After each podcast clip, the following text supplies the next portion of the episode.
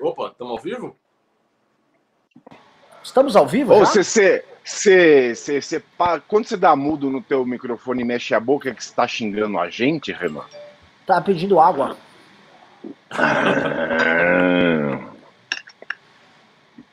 Pô, pizza com água é um bate top do cacete, né?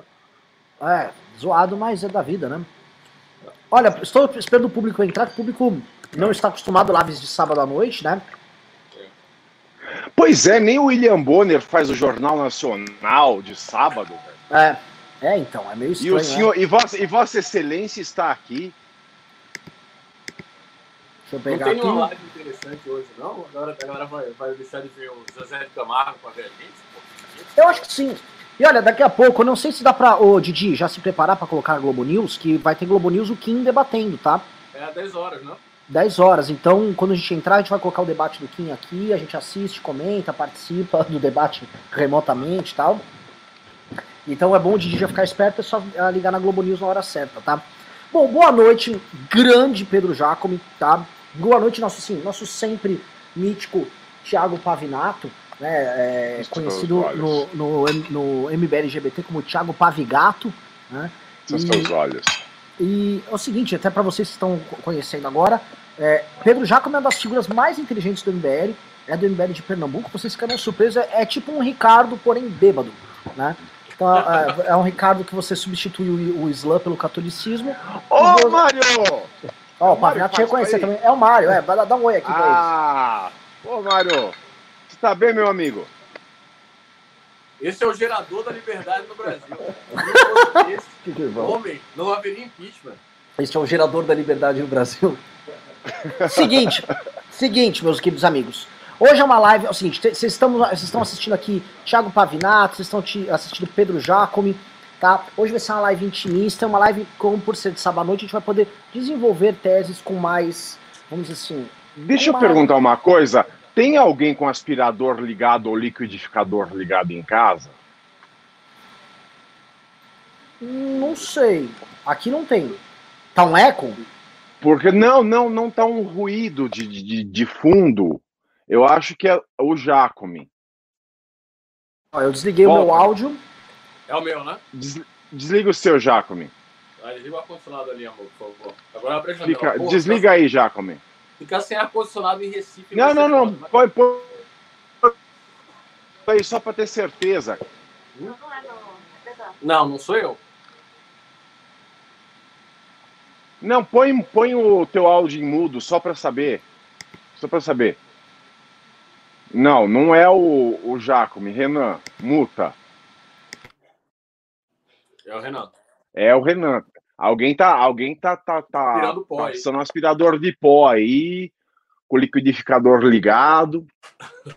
parece que o demônio, parece que o demônio da Tasmânia. Olha, tá eu vou falar. Eu vou falar, é, o, rodando é, aí. é microfone interno, eu tô usando o microfone interno do computador. Eu vou instalar um outro microfone aqui. É uma live assim super despretensiosa hoje, tá? Nem vamos eu vou, eu vou te mandar de presente. Assim, não, não é bom, não é a melhor coisa do mundo, mas eu vou te mandar presente um AirPod. Porque ele cancela o barulho, se- eu fico com essa voz de rádio aqui, que não é a melhor voz que eu tenho, mas pelo menos ele, ele, ele dá uma quebrada de galho e pega bem na Faria Lima. Ah, nossa, na Faria Lima é um, é um Na sucesso. Faria ó. Lima, Deixa eu trocar aqui.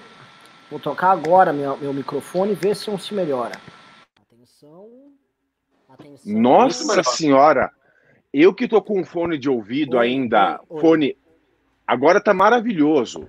Tá, tá bom? Eu que tô com um fone enfiado no meu ouvido, aquilo ia fazendo um. Tava se acabando com a minha cabeça. Agora tá ótimo. Então agora podemos começar para valer o programa. Boa noite, meus queridos amigos aqui do MBL News, o melhor programa de notícias. Esse aqui é um MBL News especial, tá? Vamos falar sobre impeachment ou golpe. Impeachment ou golpe. É justo dizer que caso não derrubar, derrubemos Jair Bolsonaro, caminharemos por uma ruptura institucional? Ou é legítimo dizer que Jair pode ficar naquela famosa posição de pato manco, aquele presidente que se enfraquece, perde força no parlamento, perde força na sociedade civil e fica se arrastando nos anos vindouros, como aconteceu assim nos dois últimos anos do senhor Fernando Henrique Cardoso e como aconteceu também com o senhor Michel Temer pós-denúncia da JBS Friboi, que acabou ali com o projeto reformista dele, com a reforma da Previdência que ele queria andar. Ou seja, temos dois cenários aqui para Jair Bolsonaro.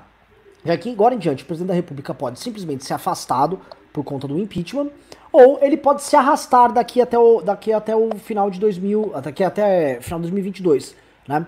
Ou temos a hipótese de tocarmos o impeachment e botarmos este homem pra andar, tá? É, quer dizer, eu já falei essa hipótese de impeachment, desculpa. Ah, a hipótese de tentar dar um golpe também, que é o que ele tá sonhando em fazer agora.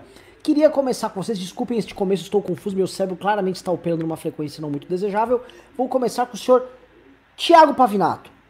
Muito obrigado, querido. Meu Thiago cérebro está, meu cérebro está deve estar operando sobre frequência do café, né? Porque hoje foi foi, foi o que fiz e que a gente não para, né? É, a gente está numa situação muito ingrata. Todo dia é uma coisa nova, todo dia é um absurdo mais absurdo que o dia anterior todo dia é, é, é uma coisa inesperada. Então a gente não tem descanso, não tem descanso.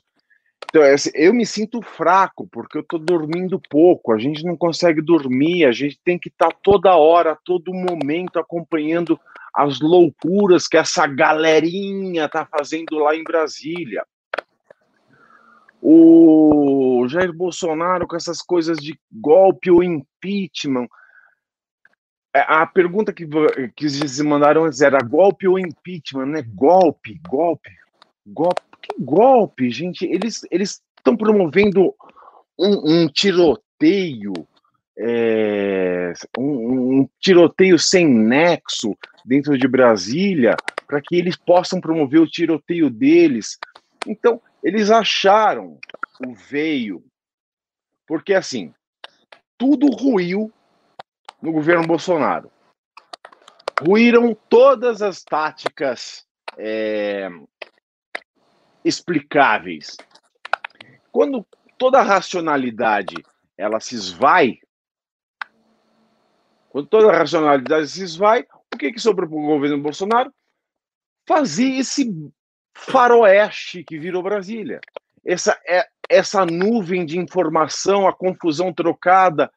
E se eu, olha, eu, eu acho que eu não sou uma pessoa, eu acho que eu não sou uma pessoa burra.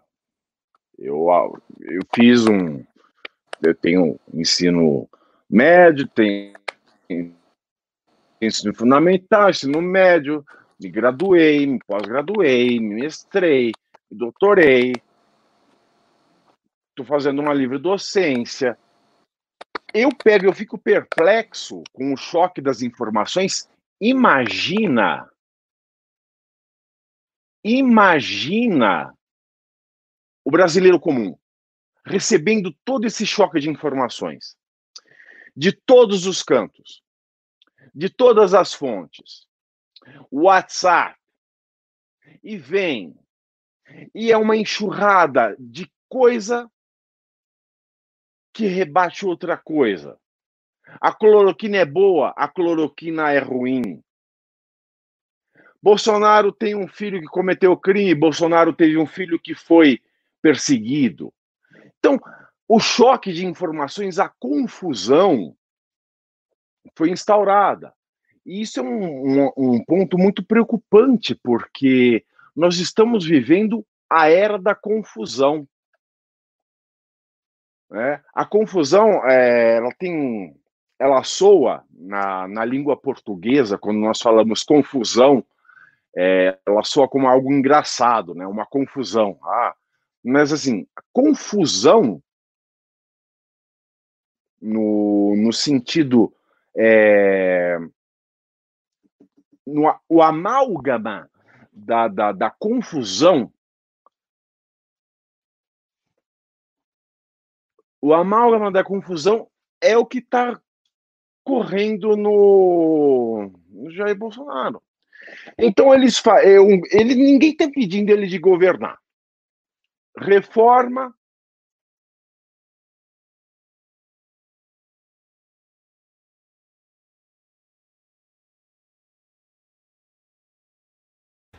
Pavinato ficou mudo, pessoal. É... Pavinato, você tá bem? Ele, ele se auto, Pavinato se auto mudou. Mudou. Uh, vou passar a bola aqui para Pedro Jacome. Pedro Jacome, conte para nós, por favor, como você vê essa dicotomia que, que muita gente vem tratando? Ah, nós teremos aqui uma crise incrível caso não caso vocês levem um impeachment à frente. Ao mesmo tempo, o presidente da República fica tentando aumentar essa crise e botar mais fogo na mais lenha nessa fogueira. Como você enxerga esse jogo que está se aproximando de nós? Um jogo estranho, com um incêndio chamado impeachment, mas com, vamos dizer assim, uma coisa muito maior que incêndio, um, quase um genocídio chamado Bolsonaro no poder. Como você vê este game? Olha, Renan, eu acho. Bom, boa noite a todos, mas assim, eu acho que essa própria bifurcação que, que nos é colocada, é, independentemente de como você a encare, você só sabe que uma solução é necessária: é a saída do presidente. Porque, bom, ou, se, ou o Bolsonaro fica e tenta dar. Ou a gente tira o cara, né? ou ele fica e tenta dar um golpe. Ou ele fica e vira um pato manco. De qualquer jeito é o seguinte: se a gente não tira o sujeito, ou ele vai ficar tentando contra as instituições democráticas, contra a República, contra o, a, a, o federalismo, né, contra a federação, quer dizer, contra os estados, contra o STF, contra o Congresso, ou então, ainda que ele parasse de fazer isso, que acho muito difícil, a gente já tem um governo hoje que ele é muito semelhante aos estertores do governo Dilma. Já é um governo é, é, é, é que não encontra mais credibilidade em canto nenhum.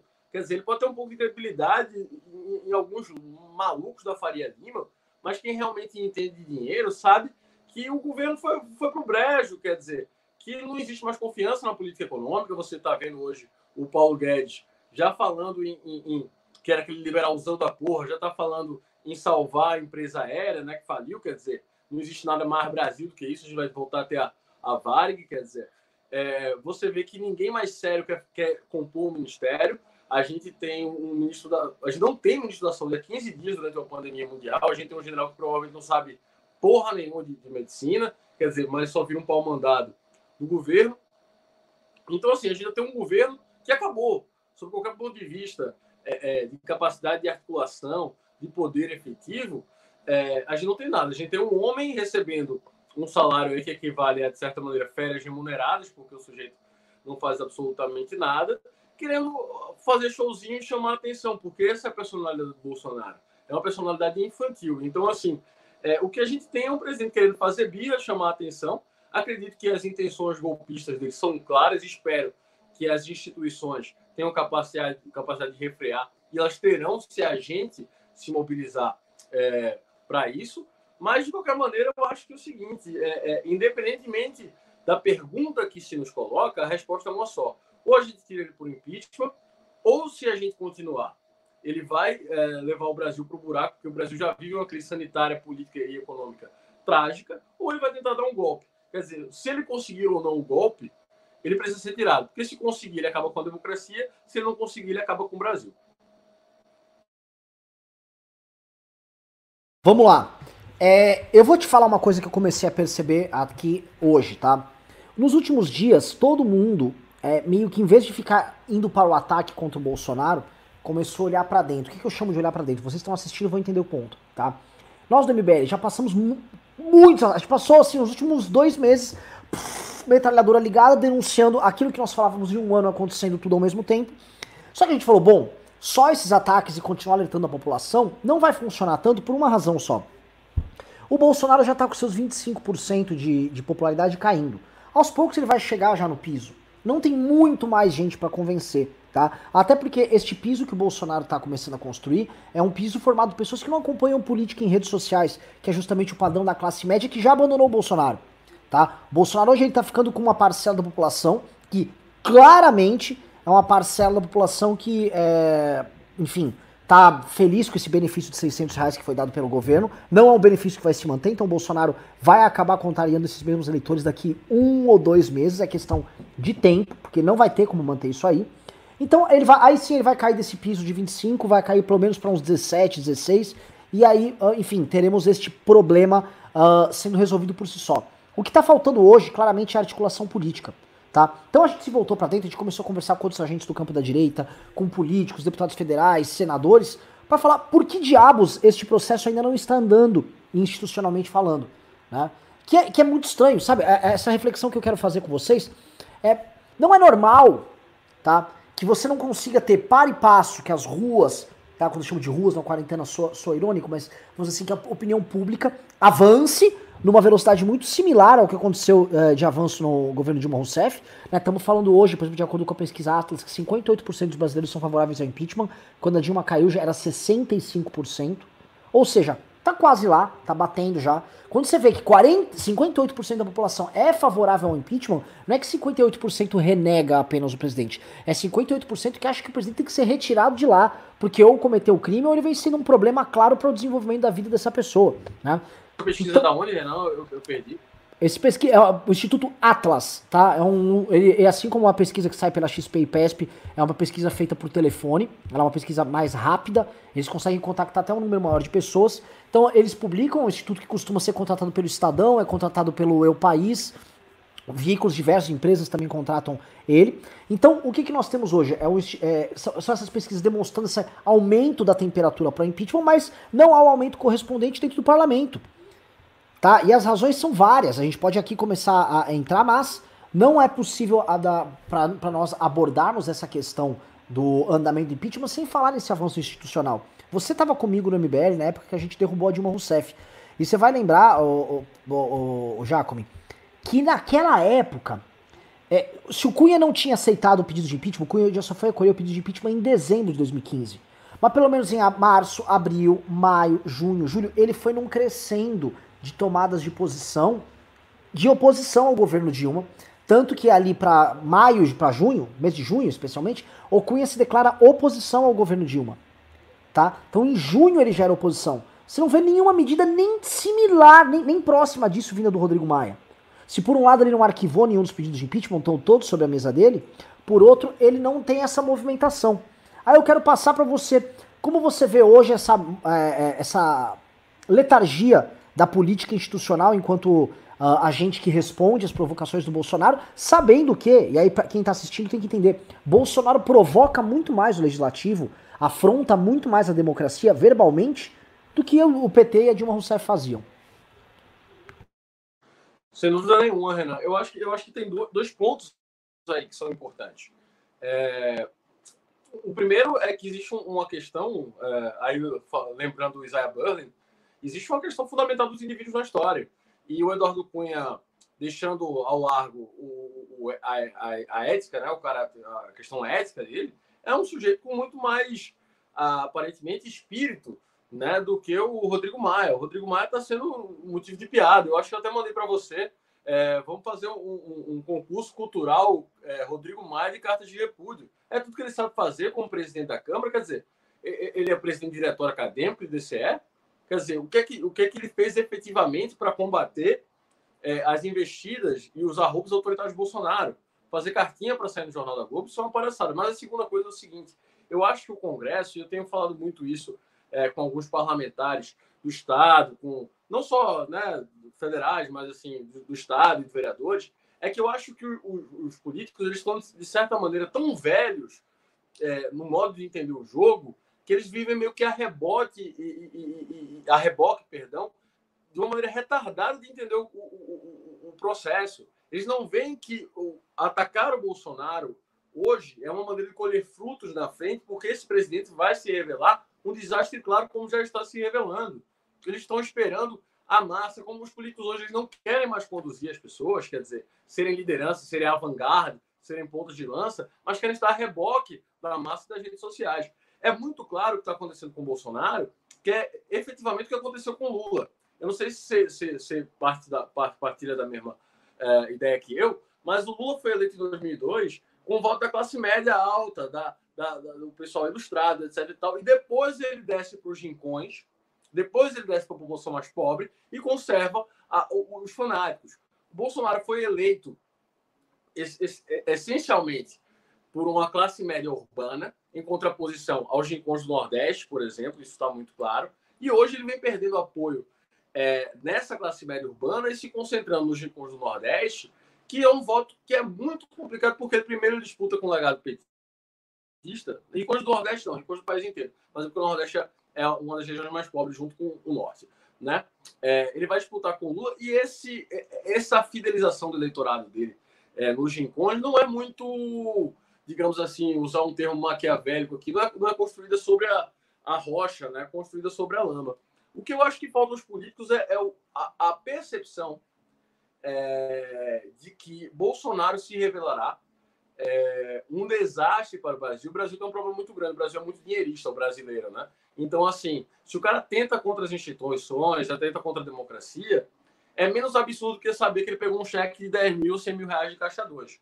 Então, eles ligam muito para dinheiro. Eu acho que, além da questão ética, foi fundamental para a queda de Dilma Rousseff a questão da, da economia ter parado. E a economia vai parar, vai regredir, vai, virar, vai ser recessão, não só por causa da pandemia, mas porque o governo é estupidamente incompetente é, nesse quesito. E aí eu acho que a população vai entender e os políticos agirão como agiram no impeachment de Dilma Rousseff. A reboque de movimentos à vanguarda, como é este que eu orgulhosamente faço parte. É como eu entendo. Olha, é engraçado. Ele vai, ele já causa, ele, ele, ele é a própria crise ambulante, o Bolsonaro. Ele não vai causar nada, ele já está causando. Era só esse comentário. Gente, temos aqui Pavinato Bêbado! Não, olha, eu vou falar para vocês. Eu vou confessar para vocês. Vocês que acompanham a gente aqui no MBL News, vocês merecem saber a verdade e a gente só trabalha com a verdade. Sábado, sozinho em casa, em quarentena, lendo que eu tudo que eu preciso ler. Tô aqui. Leiam. Single malt. Três pedrinhas de gelo. Porque não tem. É uma tortura. A gente precisa de algum afago. A gente precisa é, de algum carinho. A gente precisa a gente precisa, a gente precisa se dar algum presente. Então, assim, o meu presente é o meu single malt. O meu presente é o meu Glenlivet. Aí eu tomo meu esquinho, leio meu jornal, sento, olho. Para não chorar, eu bebo, dou risada. Porque esse país, esse país, querido, esse país virou uma zorra absoluta. Olha, se eu não for encher a cara, como é que eu vou conseguir dormir, Renan? Não me fala, porra, me fala. O que que acontece? É muita loucura. Ninguém está impedindo o Bolsonaro de governar. Alguém impediu o Bolsonaro de governar? Não. Ninguém impediu o Bolsonaro de governar. Não tem, não tem, não tem. Ninguém impede o Bolsonaro de governar. Bolsonaro, Bolsonaro faz o que ele quiser. Bolsonaro faz o que quiser. Agora, se ele não fez, foi porque ele não fez. Se ele não fez, foi porque ele tinha interesse. Você me entende? Se ele não fez, é porque ele tá cagando pro Brasil, porra. Essa aqui é a verdade, velho. Este foi o é comentário verdade. de Pavinato Bêbado. Pavinato Bêbado é um oferecimento de Glenlivet. Glenlivet, o melhor single malt da Escócia. Gosta de Escócia? Gosta de homens de saia? Glenlivet. Pavinado deve gostar hum. também. Eu só tô tomando Glenlivet porque acabou meu Balvani. Ó. Oh. Fique registrado. na primeira live nacional que eu participo, eu não, eu não seja, eu não seja o bêbado. Pois é. Aí, eu... aí, não, pois é, não apresentou o Pedro Jacome como o Ricardo Almeida bêbado. E aí parece uma bicha bêbada. Aqui embaixo. Ah, puta que eu. Nossa senhora. Pois é, justamente o cara mais classudo aqui nosso, o Não, exemplo de é. elegância. É, é, é, É. A produtora do MBL News me liga. Você pode fazer o news? Quando? Agora! Eu falo assim: ah, tudo pelo MBL. Tudo para derrubar Jair Bolsonaro. Eu já tava lá. Pá, pá, pá, é pá, ah, e coração valente, né, querido? O MBL chamou. É, é, igual o sinal do Batman, um morcego no céu de Gotham City, assim. Aí eu saio lá, bêbado, tropicando. Gente, a hora que eu começar a contar piada, você me corta, tá? Aí você pode me derrubar. Se eu não, come... Se eu não contar piada, aí vai, vai dando para tocar. Eu tenho um jogo que a gente pode fazer com o público, Pavinato. Vamos fazer um jogo com o público. Vamos fazer um jogo com o público. Vamos fazer um jogo com o público. Vamos. O jogo público é o seguinte. Então eu posso parar de olha, a... tomar café, eu posso pegar meu uísque de novo? Pode pegar seu uísque, mas você não vai beber. O público vai determinar. Não, porra. Já, pera. o jogo é o seguinte, para ah, estão assistindo. Nós vamos falar de política bêbados, tá? Eu vou pegar também aqui uma bebidinha, o Jacome também vai pegar. E a cada pimba, a cada 100 reais em pimba, a gente vira. Justo? Mas peraí, é injusto. Pô, porque as bebi que bebida que você vai pegar? Vou pegar aqui o que, o que tiver. Vou, vou, vou mandar buscar aqui. O Jacome também. Aqui não só não vale, por exemplo, cerveja. Ah, as bebidas Fechou? aqui em casa é cara, mano. Fechou? Eu acho que acho que temos um jogo aqui. Beleza. Fechou? Vamos fazer M esse, é esse é o melhor programa da etapa. Como você tá digitando é, enquanto você tá falando? Só um minuto, vou... pa alguém tá fazendo clock, clock, clock? Não. Tá, tá é um inferno, dá um saco esse clec, é, Pavinato, Pavinato tá doidaço. Me aguardem um segundo, eu vou providenciar minha bebida, só um segundo. Eu vou lá, eu vou pegar. Ah, eu, eu moro sozinho. Ah, você vê. Não, depois o viado sou eu, né? É, eu vou um segundo, vou providenciar minha bebida. Agora, Pô, eu moro sozinho, eu tenho que sair daqui, eu vou ter que buscar minha bebida. Ah, mas, essa o quê? É mas essa é a vantagem de ser o Dirceuzinho da Vila, Vila Madalena, poxa. Ah, você acha que travesti é bagunça, querido? Vamos lá, lá o pessoal falou 20 eu, conto não, pelo shot, não. A cada 100 reais, tá? Eu vou lá pegar. Então é o seguinte, agora eu vou, eu vou comentar um negócio eu vou também, aqui. Né? Deixa, deixa você sozinho, eu espero o Pavinato chegar. Não, vai, vai buscar o seu, eu vou segurando o público aqui. O que, que é isso? Tá, whisky. Ah, um, aqui ó, um whisky de. de whisky. Escocês. É, olha, escocês, olha só. Claro. Tô aqui com The Famous Grooves, tá? Então é isso esse é aí. É bom, esse é bom, é bom, é bom. É bom? Pavinato prova? Então é eu vou, vou desse aí. Ó, então a cada pimbadinha aqui eu vou também dar um, um, um chabachuba aqui, ó. É. Como eu, eu, não tenho, eu não tenho servos como o Renan, eu, eu, eu trabalho sozinho aqui em casa, né? Eu moro sozinho. Eu só chamar, eu, eu tenho que fazer tudo sozinho. Desespero. Tá ouvindo o copo? Ouve o barulho, o tilintar, ouve o tilintar dos meus copos, Ouça o tilintar, ou, ou, ouça o rico tilintar da, da sua prataria e dos seus cristais. Dos meus cristais. Dos meus cristais, agora meus cristais. Agora, ó, ó o gelo, ó.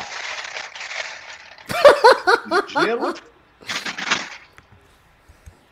Aqui, ó. Agora, seguinte, pessoal. pegar aqui o que tem de mais barato em casa. Vou pegar o que tem de mais barato em casa. Ah, estou voltando aí para vocês verem o que tem de mais barato em casa para beber.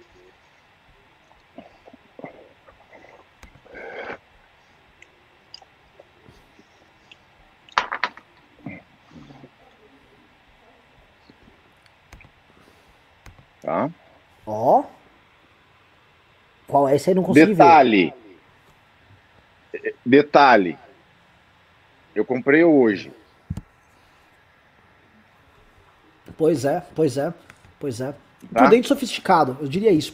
Prudente e sofisticado. Esse sofisticação, meu amigo Carlão. E eu vou começar então assim. Estamos aguardando a chegada de Pedro Jaco. A gente podia fazer, né? No, no sábado, né? essas coisas assim. É, o boteco do MBL, né? Mas amanhã, deixa eu te contar, amanhã vai ter um evento bêbado de quatro horas nosso, tá? Amanhã vai ter o um evento que é a Maratona da Democracia. Como é que vai ser? Vai ser uma live que vai começar aqui no canal. Eu ah. e o professor João César Castro Rocha, só que é tipo uma ah. mesa de bar. Vai ficar eu, ele. Eu queria que você me apresentasse pro João, João, João César Castro é Rocha. É só você. Dele, sabia? Então, entra, entra amanhã. Entra amanhã já na live. Tá? É, é, é só você entrar. É, a live é aberta. Vai ter inúmeras figuras da direita, da esquerda, todo mundo tratando de impeachment. Atenção! Jeca Tatu mandou 100 reais de pimba, a gente vai ter que virar a primeira já. Não, eu não vou virar nada. Você tem que virar. Ô, Pavinato, eu fiz um acordo com a galera. Ah, eu vou dar bicada. Ah, Dá bicada, aqui, ó, ó, ó, ó, ó, já comi... Já... Isso aqui... Pave, Pave, comprom... ó, hum. palavra dada é palavra cumprida, vamos lá? Já comi, tá aqui. Então eu tenho que pegar a copa de shot, desculpa. Eu só, qualquer... eu só bebo isso assim. Eu, eu dou um golinho, eu vou fazer assim, eu dou um gole... É, o Pavinato, vamos fazer o seguinte, o Pavinato ele tá muito acima do tom, eu e o Jaco estamos entrando no jogo agora. Ah, gente, é. Pô, é mas tem que beber, mas você tem que beber, você tem que beber. Você, você, quer, você quer. Aí depois eu, eu caio bêbado aqui, não tem ninguém em casa, quem me socorre? Fica aí tranquilo. você tem as suas camareiras aí. Elas vão lá, ai, o senhorzinho, o senhorzinho caiu, o senhorzinho caiu. Senhorzinho caiu. Vamos lá. O senhorzinho caiu, vamos levar o senhorzinho. Apresentem aqui pra, para o público. Atenção, ó, ah, um ó. brinde ao Jeca Tatu, que foi quem mandou. Um, dois, três.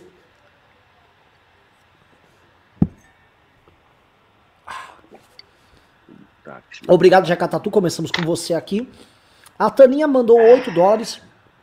Tá? Estamos aqui com 1.230 pessoas vendo essa sessão de bebida. Vamos começar essa sessão de bebida aqui? Em vez de falar, vou fazer uma pergunta pro público. Digite um se vocês querem que a gente fique bêbado aqui falando de política, cenário de impeachment, ou se vocês querem, por exemplo, que a gente fale, por exemplo, de política acadêmica e histórias pregressas de cada um de nós e tal, que seja mais conversa de mar. Então, um é política, política, dois, conversa de bar. Vamos ver o que o público quer. O pessoal já chegou com um, assim, né? Mas é, o Kim falou, quero que falem de animes. Lembrando que o Kim vai entrar num debate, daqui a pouco a gente vai transmitir o debate dele. Pessoal, um ou dois aí. É, Ô Kim, se quiser, entra aí, dá, dá uma entradinha aqui, dá uma, dá, uma, dá uma tirada de onda na gente antes de você é, falar. Quem ganhou, Heitor? Um pessoal que a gente fala de política, tá bom, que saco, eu não queria falar de política agora. Né? É, eu ia perguntar, então assim, pra, pra continuar essa parada de política tal, é, eu queria perguntar uma coisa para vocês aí, meus queridos amigos que estão nos assistindo aí, tá? Tiago Pavinato e Pedro Jacome, tá? É, é, vocês repararam ontem que o Danilo Gentili, no dia de ontem e hoje, ele pegou, vamos dizer assim, o principal cérebro do governo Bolsonaro, que é o Felipe G. Martins, ele deu uma currada no Felipe G. Martins, ele chamou o Felipe G. Martins para dançar, Felipe G. Martins não aguentou, ontem à noite ele botou a máquina de bots dele para funcionar, deu caca, deu ruim, deu merda, e aí ele acabou apertando algum botão errado, não sei o que, que ele programou, ele mesmo ficou repetindo e ele mesmo compartilhando o material através do perfil dele virou matéria no antagonista, virou uma desgraça, né? Isso aqui é muito sintomático de um governo que está acabando. Quando o mago, o bruxo deles, o cara que em tese monta as narrativas e que monta os planos, começa a se embaralhar, foi chamado para dançar pelo Nando Moura, foi chamado para dançar pelo Danilo Gentili, é que, sabe quando a, a, começa a bater na autoestima? Sabe quando aquele cara que acha que tava ganhando muito jogo, ele começa, aquele tenista começa a errar as bolas, a bola começa a bater na rede? Vocês não acham que começou a pintar o clima assim, onde a bola não entra, puta que pariu, estamos na pior fase possível, tá dando tudo merda. Como vocês enxergam a, a cabeça do Olavete, a cabeça desses caras que gostam de ter um discurso triunfalista, mas que no fundo escondem dentro de si rapazes muito inseguros que não fizeram nada de útil nas suas vidas? Quero saber aí, começando pelo Pedro Jacome, como é que tá a cabecinha dessa turma? Cara, eu, eu acho que primeiro eu queria citar o tweet do Bernardo. Como é que tá o quê? A cabecinha dessa turma. Eu não sei. Aí eu vou passar. Bom, é, eu, queria, eu queria citar, inclusive, é, o tweet do Bernardo Paulo Luquista, é, que fala do Felipe XXG Martins, o Sorocabenga. É, eu acho, eu não tenho muito, muita expertise no assunto, mas eu acho que nem se o Bernardo Kister fosse pego fazendo um, um, um, broadcast, aí ele, ele teria conseguido denunciar mais o, o, a, a, a, condição de incubado dele aí, né? Mas assim, eu achei bastante bizarro. O que, que é um blowcat? O que é um blowcat? Blow. É... Você falou blowcat. Não sei. Blowcat. O que é blowcat? Nós estamos 10 horas. Mas, bom, já já falaremos sobre isso. Mas voltando ao assunto é, verdadeiro, cara, eu acho que os caras estão vendo que a água tá batendo na bunda, cara. Eu acho que é basicamente isso mesmo. Eu, é, é, é, é o governo ele, ele tá falindo e com isso está falindo a tese inteira deles. Quer dizer, porque até do ponto de vista cultural, que é o nosso querido João César Castro Rocha, que estará presente amanhã, fala que é o núcleo, é o coração do bolsonarismo, eles estão fodidos, porra. Quer dizer, ninguém mais. Porque a galera esqueceu o seguinte: que para funcionar a guerra cultural, você tem que ser um porra de um menino mimado, criado pela avó, entendeu? Com ar-condicionado e leite com pera. Quando o cara assume o Brasil, o cara não quer saber de porra de, de, de, de, guerra cultural, não, caralho. O cara quer emprego, porra. O cara quer as coisas funcionando, o cara não quer ver o parente dele morrendo na UTI, entendeu? Então esse negócio de, guerra cultural é pra esses babaca criado no, na base do, do, do, Twitter. Fica o dia inteiro na frente do Twitter acha que isso é, é, é, é, que o resto do Brasil vai cair nessa, nessa conversinha mole de, de marxismo cultural e, e essas putarias como se fosse o cerne da vida humana. A Nossa, ô, da... Jacome, você tá, tá assim já, ó. Essa guerra de Didier. Tá, tá que tá, hein, querido? Já tá no Essa guerra de Mas posso falar uma parada que é real? Assim, o Ricardo, o Ricardo, né, muito crítico dessa conversa de guerra cultural deles, que eles só falam que fazem guerra cultural, mas não fazem nada. E eles foram parar agora numa parada, assim, eu gravei um videaço, amanhã vai sair no canal do MBL, 9 da manhã, um puta de um vídeo sobre essa questão do nazismo, leitinho lá que eles gostam de divulgar e tal. E o que acontece? Guerra cultural pra essa turma, na prática, é isso, é ficar imitando a alt-right americana, é ficar copiando coisa de supremacista branco europeu, supremacista branco sueco, supremacista branco norte-americano, e nós aqui profundamente miscigenados, um povo que eles consideram como raça inferior, gente que eles acham que são problema migratório. Se for falar assim, qual é a parceria que o Brasil tem que ter nessa relação para salvar o Ocidente na cabeça deles? É, ah, eu sei a relação, é vocês não cruzarem a fronteira para cá. Eis o seu papel. Se você continuar nesta bosta de país tropical que vocês moram, já tá muito bem. E eles acham, tadinhos, que eles têm alguma coisa, alguma relação com a alt-right lá fora, que a alt-right vai falar, olha, esses brasileiros estão fazendo papel, estão fazendo nada. Os caras têm desprezo por nós, desprezo, porque é tudo que essa direita, vamos dizer assim, blood and soil, tá, essa direita identitária americana, europeia, quer, é que simplesmente a gente se exploda, a gente não enche o saco. A única coisa que eles querem a gente é não existam, tá? A gente tem nossos problemas aqui, vocês são claramente um exemplo de sociedade degenerada, de cultura degenerada. Vamos falar a verdade, eles acham que nós somos uma raça degenerada e que nós demos errado. Estamos aqui nos nossos tristes trópicos aqui, falhando enquanto civilização. E fica essa turma querendo imitar Vaporwave, copinho de leite, tá? Amanhã o vídeo é bem legal sobre isso, eu vou na origem do problema. Mas o, o que, que resta de guerra cultural para essa turma? Na prática, guerra cultural, vamos lá a, a, todos os, os, temas, os grandes temas de embate, essa questão do direito à arma ou não, liberdades individuais ou não, a questão central deles, que eles falavam do aborto, a questão central deles das armas, a questão de valores familiares, tudo isso foi transformado em algumas briguinhas bestas para ter like no, no Instagram, like no Twitter, like no Facebook, e sumiu. Sumiu. E aí o que resta novamente é tipo assim, Carla Zambelli imitou com não sei o que, Bia Kiss, não sei o que, o cara bota uma máscara escrito foda-se. Uma parada muito deprimente. O que, o que tá rolando, assim, é, a história se repete, como é que é? É do Marx essa frase, né? Primeiro como tragédia, depois como farsa, sendo farsa, né? Farsa entendida como uma, um, apenas uma fingição, vai dizer, uma mentira. Farsa é, é, um gênero que é uma comédia.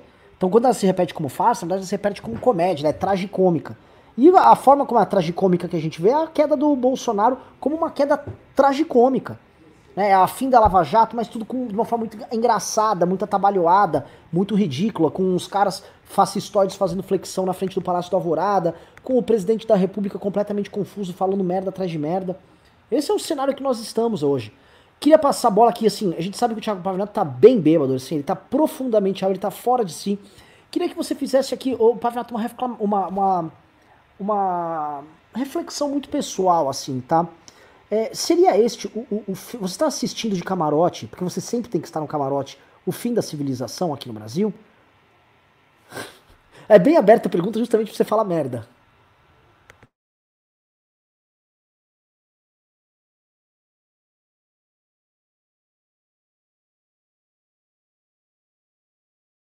Pavinato, seu áudio tá desligado. Você tem que ligar o áudio pra você começar a falar. Eu falei, eu falo, eu falo pra caralho, né?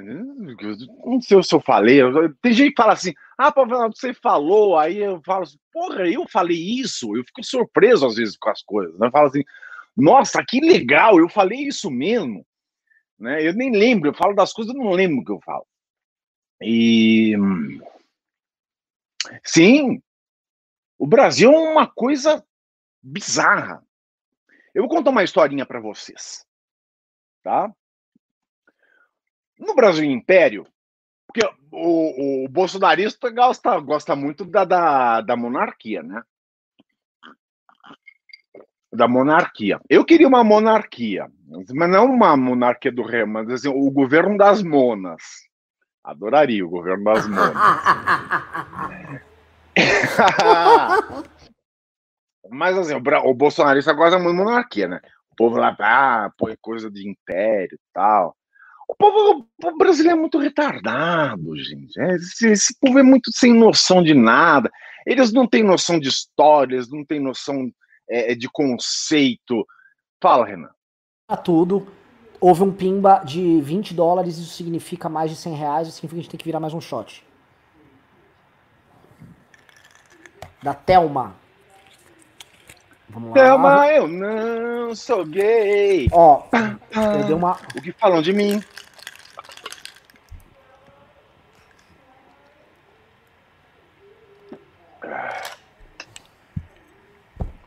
Bom, vamos lá. Eles gostam muito do, do Império e tal, tal. Quando Dom Pedro II ocupava o posto que o Bolsonaro ocupa agora, que, que o Bolsonaro acha que ele ocupa agora, né? Que ele acha que ele é o imperador, né? É, o, o Palpatine. E ele é a cara do Palpatine, o Bolsonaro, né? Uma coisa incrível.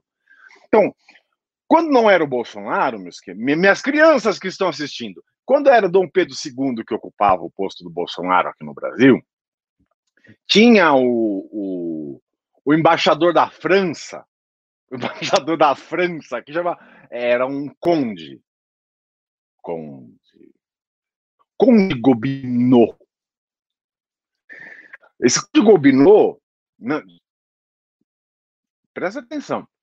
Esse Conde Gobineau, ele escrevia muito tá? Ele era um eugenista. Ele era um dos pregadores da pureza da raça. Tanto é que o Gobineau ele tem uma obra que inspira o movimento. O... Isso, Arthur! Aê, Renan!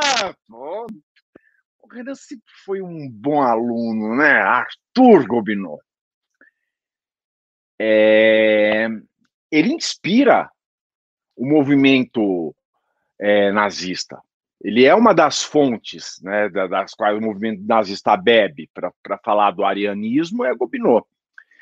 Mas assim, Gobineau era um homem muito inteligente, embaixador do, da França no Brasil, você imagina. E você imagina Dom Pedro II no Brasil, né? Com quem que Dom Pedro II, quem que Dom Pedro II podia conversar? Ela vai conversar com quem? Aí vai lá e ficou, ficou amigo do Gobineau. Os dois eram amigos, tal. Aí o dia que o, que o Gobineau, o Gobineau é, foi embora, tal, o Pedro ficou muito triste, tal, que ia perder o amigo, mas aí eles correspondiam por cartas, tá? Se você que está assistindo não sabe o que são cartas, joga no Google aí, cartas. Fala, Renan. Faz a intervenção aí. Mandaram mais 20 dólares. Vamos lá. Boa!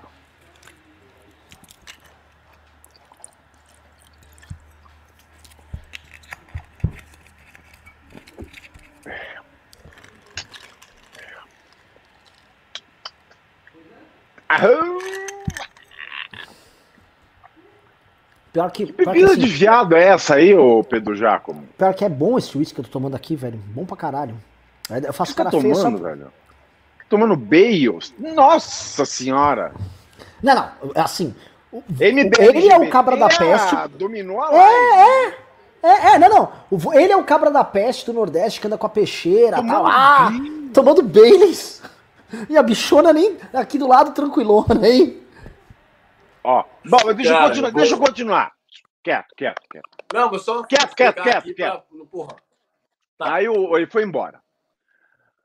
Aí o Dom Pedro faz o que? Quanto não se vá. Não, não fez isso porque isso foi janeiro um dia que fizeram depois, né?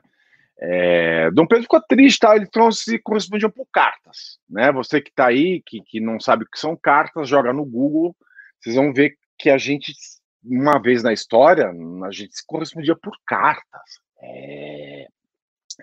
E aí teve uma carta do, do Gobineau pro Dom Pedro II, que tem uma frase célebre. Pavi- Pavinato, o que é uma carta?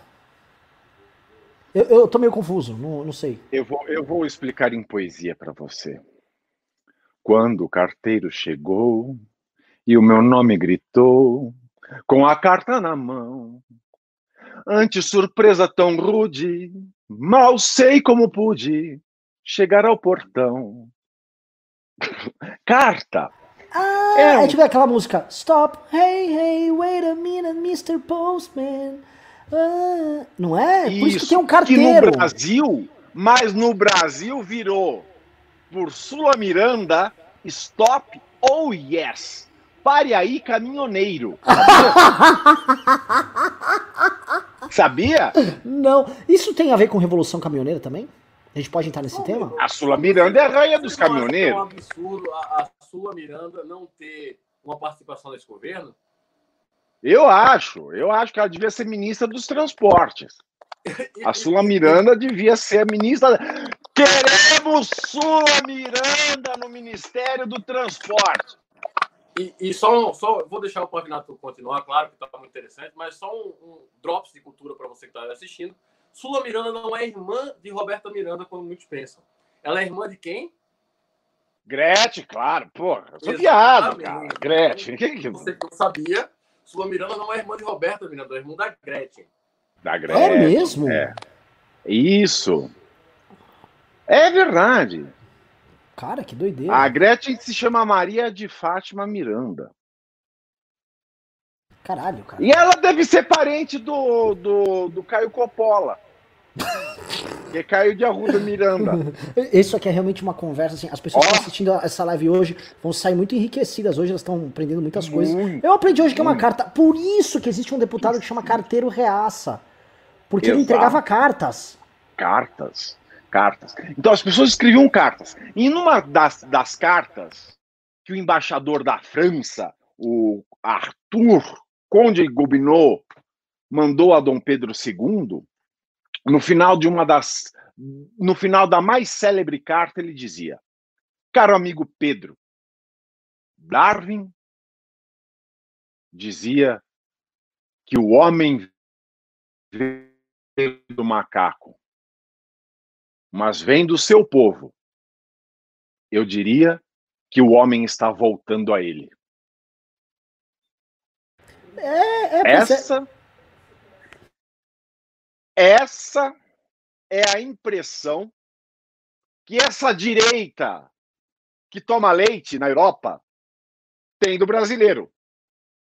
Então, o brasileiro tomar o leite, o brasileiro querer ser outright, o brasileiro querer ser nazista pardo, desculpa. Esse povo é um de doente mental. É um bando de doente mental, gente. É digno de pena. É gente, é, é gente que não tem a mínima noção das coisas. A gente é, um, a gente é o país da miscigenação. O Brasil é o epicentro da miscigenação. Te- Temos um, temos um, antes de você fazer seu discurso aqui uh, anti-alt-right, anti esses supremacistas brancos, nós recebemos dois pimbas que passam da casa dos 100 reais, ou seja, temos dois shots para fazer. Uh, Beleza, vamos lá. Então, vamos lá, a gente vai fazer um e depois dois, vamos lá.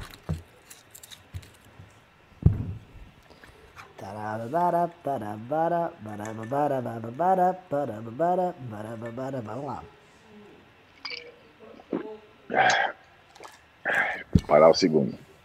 Cara, mas essa porra é doce pra caralho. Eu nunca tinha tomado isso. É Não, claramente ah, assim. ah, bichinha. Bêbado você não vai ficar mais, você vai ter uma crise de diabetes, aí você vai ser internado logo mais. Seu É, pâncreas. Eu assim, como. Ó, vão de queijo. Vamos ver se tem outra coisa aqui. Eu tô na casa de Camila, cara. Por isso que só tem meu. Deixa eu engolir o pão de queijo. Ficou frio. E assim, ó, Oxe, o- só- moleque. o- os, pedi- os Pimbas vieram com um pedido aqui. O, eu esqueci o nome dele, o. Qual é o nome dele? Um cara aqui mandou. Mandou uns euros aqui. Qual é o nome desse cara, velho? Não tem o nome dele aí. Não, não, tem Tem- sim. é o, Lu- o Lucas Lugão. O Lucas Lugão mandou 20 euros e falou: não posso perder a chance de ver o Renan bêbado. Shot, shot. Bebido. E a Prisci- simplesmente a Priscila Weinstein, assim, uma heroína da resistência. Priscila Não, Weinstein, musa da Kombi. Heroína, uma, uma mulher que, que vem fazendo um enfrentamento Deusa, ali. deusa. Eu não Sim. sei se ela é uma deusa, se ela é uma louca ou se ela é uma feiticeira. Ela Mas você é sabe que ela é demais. sim, sim, sim. Priscila Weinstein, olha, eu vou te falar assim, das grandes guerreiras aqui nossa, então, é, é- é um, é ela mandou aqui, acho que em francos suíços, né? Esse CHF é francos suíços, o que mostra que, assim, de tudo, é uma pessoa refinadíssima, chocolates, canivetes, é, paraísos fiscais, é, tipo, bem legal, assim, isolamento da União Europeia, Alpes, ah, vacas comendo cebolinha e tendo, enfim, uma fermentação diferente no queijo deles. É, para- Cantões, né? Eu nunca soube que são cantões. É cantões que chama, não? Cantão Sim. que chama mesmo. Os cantões suíços. Um dos, um dos poucos países do mundo que é capaz de ter uma experiência de democracia praticamente direta é, e que funciona, né? É que você precisa ser suíço para isso acontecer, o que, enfim, acaba, acaba atrapalhando as coisas ali para quem. Você sabe que o Olavo de Carvalho queria fazer uma democracia direta, queria que a gente desse o golpe de Estado em 2015 e aí fizesse conselhos populares para ter uma democracia direta. Qual seria a chance da gente não ter, por exemplo, lá em Brejão, aí em Pernambuco, a gente ter, por exemplo, eh, fazendeiros enforcados em Brejão com a democracia direta do Lavo de Carvalho, caro Pedro Jacome? É, só me diz uma coisa. Meu russo anda fraco. Como é que chama conselho po- popular em russo? É soviete? Não é isso, não? É, todo o poder aos que é. sovietes, Eu inclusive. É, Pois é. é. Não, é, é, é, é. Cara, o Olavo de Branca Carvalho- chacrete? o Olavo de Carvalho ser é, o bastião da- do pensamento conservador no Brasil é uma coisa tão desgraçada, porque, assim, no Brasil, é, o, o- tiozão do churrasco, ele acha que o conservador é, é basicamente o cara que reclama dos outros, é, é, dos outros serem gays e maconheiros, né? A- Pera, pera, outro- pera, pedi pra parar, parou. É, a, gente fe- a gente fez o shot da Priscila Weinstein ou não? Ainda não, né? Não. Então temos que fazer, gente. Não, e já veio outro pedido de shot ainda na sequência. Então vamos lá. Opa, finalmente peraí. Jacome É, entrou no jogo. Jacome has joined the game. Avisando o seguinte, tá? Pessoal que tá assistindo, membros do MBL que queiram participar, se vocês quiserem participar, qualquer um que quiser participar, tem que estar bêbado e entrar na live aqui, tá? A live é uma live aberta. é, Tá aberto aí, tá? Eu vou, eu vou avisar ali, por favor. ah, Cadê, cadê, cadê? Não, Eu vou precisar sair daqui a pouco, porque eu não tenho uma condição. Se eu continuar fazendo isso, eu vou vomitar daqui a pouco. Vamos lá, Vomita e volta, pô. Tá? Ó. Priscila! Minha Cadê? rainha. Vamos brindar, Priscila. Deus com vodka.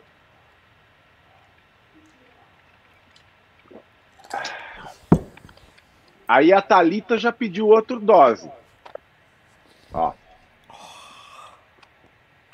Mano, Ó, a dar- Thalita Cadroli. Tipo, eu já tô tonto, velho. Deixa eu, deixa eu, deixa eu, pera, deixa eu, deixa eu cuidar agora da parte logística.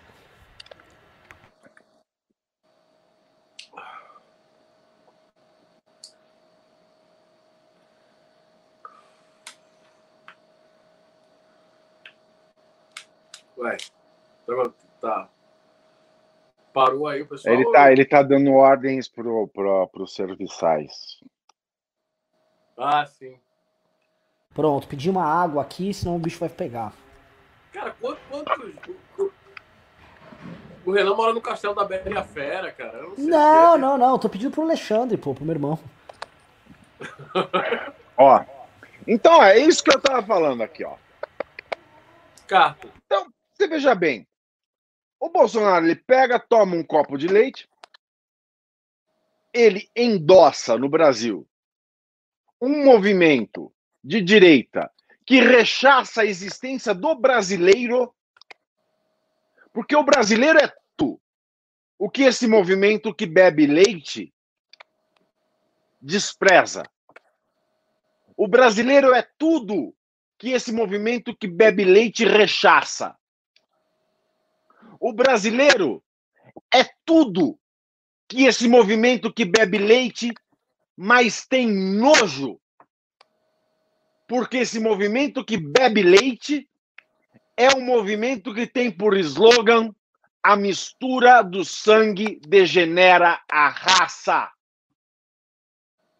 Isso vinha escrito nos punhais, nos punhais dos nazistas. A mistura do sangue degenera a raça. Nós somos brasileiros. O brasileiro é mistura de sangue. Brasileiro é miscigenação. Então, quando o presidente da República ele endossa o símbolo, ele endossa o gesto. Atenção, o Kim tá agora ao Tá, vivo na Globo terminar, News. peraí. Então termina aí, E é, quando ele avisando. o gesto, Preparando toque de recolher em algumas cidades, Olha. os prefeitos estão tentando aí Pronto. controlar a situação e houve até uma oferta para que o governador de Minnesota usasse exército para controlar a situação. E o presidente Donald Trump disse que ele devia ser mais duro, ainda mais duro, disse nesse sábado isso, que os policiais tinham que ser mais duros com os manifestantes. Como é que você está acompanhando esse quinto dia aí de protestos a essa altura? Olha, Leila, os protestos vêm se expandindo nos, nos últimos dias para mais cidades americanas, não apenas Minneapolis, como você falou, também aqui bastante em Nova York, a gente viu em Los Angeles, em Miami, em uma série de grandes cidades americanas. A coisa é, já vai além, não são protestos apenas contra é, a morte é, do, do- do George Floyd, mas já são protestos contra toda a situação dessa tensão racial existente nos Estados Unidos há muito tempo. A maior parte das manifestações são pacíficas, mas, claro, como ocorre em todos os lugares do mundo, há uma minoria que acaba é, apelando. Ô, é, ô, ô, ô, ô, produção. Galera veio ver a gente bêbado aqui, tá postando esses protestos idiotas aí. Com todo respeito. Eu, tu falou pra colocar, o Heitor da produção tá reclamando. Eu pensei que o Kim tava ao vivo lá, para as pessoas assistirem o Kim. Não, eu falei pra colocar o Kim. Eu tô brigando com a produção. Ô, tá? vocês. Ó, Heitor, você não me provoca. Você não me provoca que eu falar ao vivo o que você tá fazendo aí. É, Heitor, não vem tá? com essa Com não, os tá? três Heitor? dedos. Não, não me provoque que eu vou falar que, o que, que você tá fazendo com seus três dedos aí. Eu não entendi. No backstage. Me, me explica alguma coisa. O que, que os americanos estão fazendo na Avenida Paulista aí?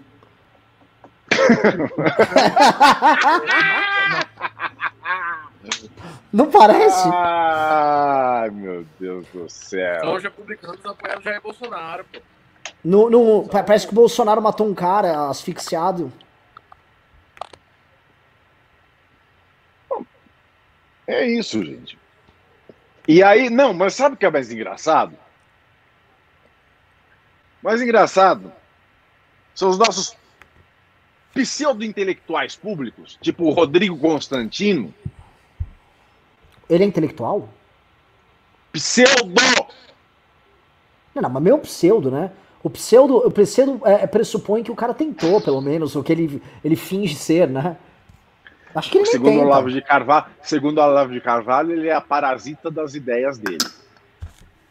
É, Eu vou te falar, fala a assim. função do Rodrigo Constantino para os olavistas é igual a função do Brasil para alt-right. O Brasil chega para alt-right, ei, Eu, eu, eu, também vou ajudar vocês a salvarem a raça branca no mundo tal. Outright. Meu irmão, tu é um merda. O Rodrigo Constantino aí, eles também estão ajudando aqui a enfrentar esses extremistas de centro e tal. O Olavo, cala sua boca, seu filho da puta. Vai embora daqui. É isso. É a mesma coisa. É uma situação humilhante, uma situação deplorável. Mas enfim, pelo menos nisso Ai, o Rodrigo Constantino acompanha bastante o espírito do governo que ele gosta de defender. Parece que tivemos um pimba também de 100 reais aí da Talita Acadroli. Lembrando que a Talita Acadroli é, é, um perfil que nos segue, acho que é uma menina do MBL, do Paraná, ou do, alguma coisa assim. A, a, muito obrigado pelo pimba de 100 reais aí. Temos que dar mais um. E assim, já tá começando a fazer efeito essa porra, velho. O Jacome já tá andando assim, sem, sem, sem rumo ali, ó, né? Já tá, ó, ó a cara de perdido do, do, do, do, do jagunço ali, ó. Ah. Ah. Por que, por ah que você chamou lá, o Jacome de jagunço? Porque, assim, o Jacome tem Eu não cara sei. de jagunço. É, por, é por é, cara de jagunço. Vamos lá, Jacome. Seu jagunço. Repete por, repete, por favor. Eu não tô entendendo. Pode ser cerveja, não? Não, não, não, não. não. Aí é injusto. Aí é Mas cadê aquela garrafa que tava na, na sua mão aí, o. o, o, o... Didi, Didi, Didi. Didi. Didi, Didi. Aí, isso, isso aí, isso aí, isso aí. Vamos lá, vamos lá. Aí. Porra, mas eu tô parecendo um Mussum, né, velho? O negão com a garrafa. Cara, nada a ver, cara. Vocês acham que o Trapalhões poderia passar hoje em dia, cara? Não, né? Não, não dá, não pode. Não podia. Agora uma pergunta para vocês, tá? Olha é. só, a gente vai ter uma luta aqui, meu, deixa eu falar uma coisa. Pode fala, é tudo seu, fala tudo seu, Jacome. Você é o cara aqui. É, essa coisa, né? Duas coisas aí. Uma é que o Bolsonaro é o grande patriota, assim, né? Porque o brasileiro confunde a história do significante com o significado, né? Ele acha que Porra, peraí. Amar o Brasil é ficar batendo continência para a bandeira, é ficar indo ver a, os soldadinhos lá marchar. Quer dizer, que bosta é essa? E a segunda coisa, o conservador no Brasil, para Rafa Meia, para o populacho, é o tiozão do churrasco, né? É o cara que fica falando, ah, fulaninho é viado, fulaninho é maconheiro, menos escondendo isso publicamente. E para as classes pseudo-intelectuais aí, você que está assistindo, provavelmente se salvou desse negócio, mas fala para o seu amigo Lavete, que eles acham que ser conservador é você emular uma bosta do estilo é, anglo-saxão. Então, se você botar um, um cachimbo na boca, um, acorda eu, Pavinato, porra, deixa de ser chato, e botar um suéter, né, eles acham que você é ser conservador. Vai, vai tomar no cu também. Você quer falar isso do Constantino também, que é um babaca. Não sei se teve muita lógica, mas vai, vai, Pavinato. Vai, Renan, sei lá, foda-se. Olha, eu, eu, eu, queria falar uma coisa para vocês, assim, que o, o Pavinato lá. o Pavinato, você sabe que a despeito de, a despeito de qualquer coisa, o Pavinato, de certa forma, ele expressa a, a, o patriotismo dele também olhando os soldadinhos passarem, tá? Ó, ó. Sim. É, é. Tem. É o seguinte. Como é que é esse negócio? Você, assim, você não gosta de muito de bater continência pra bandeira. Mas você expressa seu patriotismo vendo os soldados passarem. O Riso tá na live? Puta piada. Eu tô na live, eu invadi aqui, cara. Eu fiquei sabendo o que vocês estão causando aqui, mano.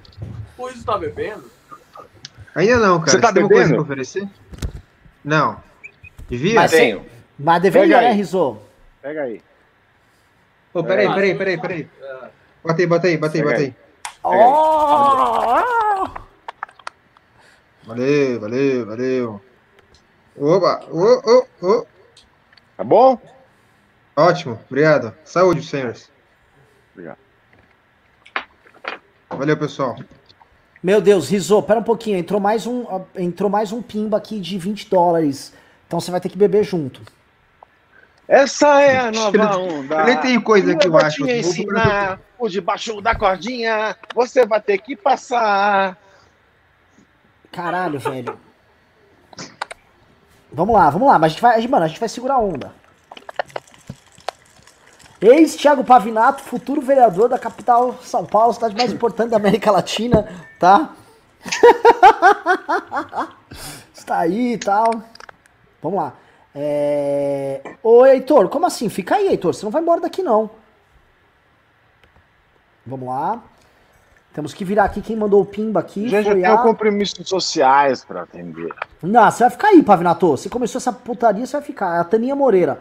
Ela falou, para tudo, bora mais um shot. O Alexandre tem que beber também. O meu irmão, ele não vai beber. Depois da pandemia, estão todos convidados à vida de Sidney. Boa! Ainda mais com a quebradeira que teve com o sistema de companhias aéreas no mundo inteiro, me parece que será um- uma viagem, assim, no mínimo se o avião não cair por péssimas condições de, de manutenção por conta da quebradeira das empresas, acho que conseguimos dar uma passada aí. Mas temos que beber aqui pra falou, mostrem aí a bebida pra comprovar que vocês estão bebendo. Aproxime da cama, senhor Pavinato. O que, que é esse chorume que você tá tomando aí, ô, ô, ô Jaco? Isso não é mais o Baileys, não, tá? É bem que é- com vodka, cara. Não, não, você claramente tem uma bebida tipo, com uma cor estranha. Tá uma água suja, cara. Tá- É, uma água sei lá. suja. Vamos lá.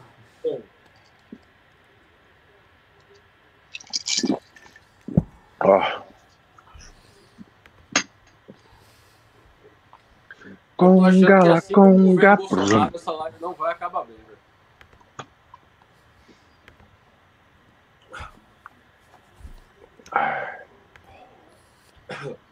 Tá pesado. Vou falar de um assunto engraçado, né? Vocês acham que é, dá pra falar com certa tranquilidade que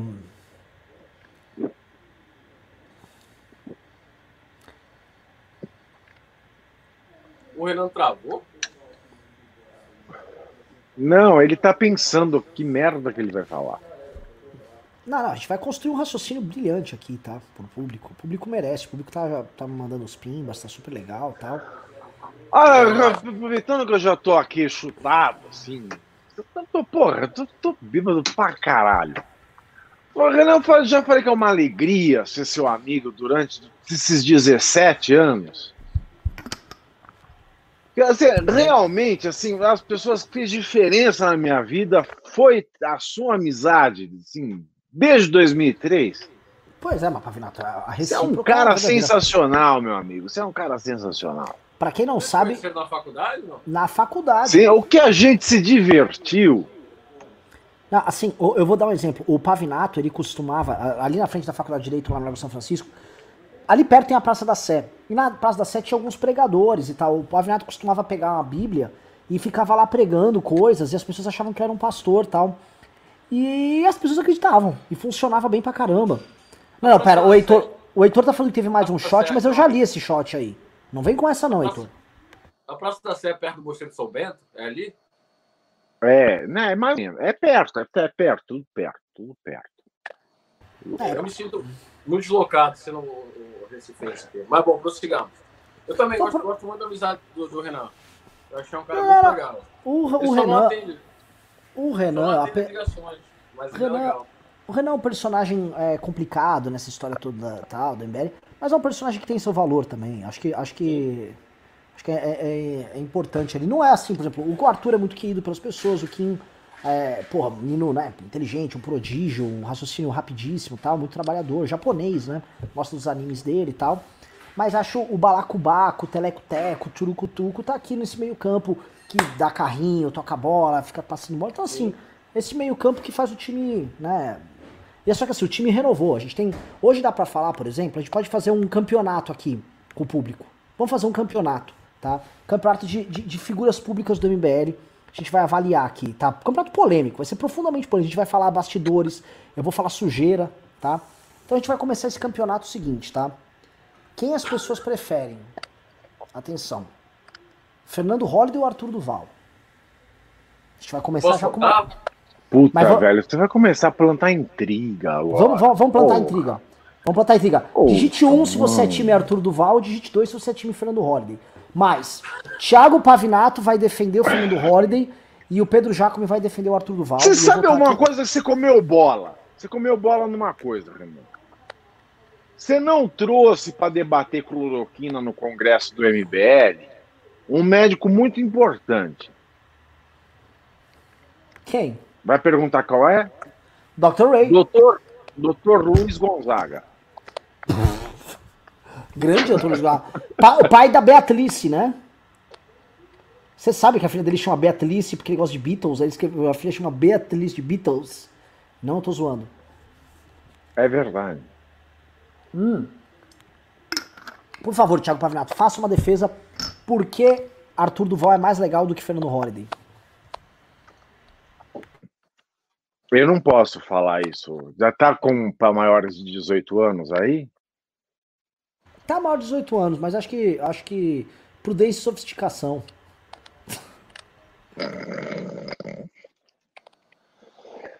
Eu não sei, eu quero que. Eu não vou entrar nesse seu joguinho. Eu não vou entrar nesse seu joguinho, Renan Santos.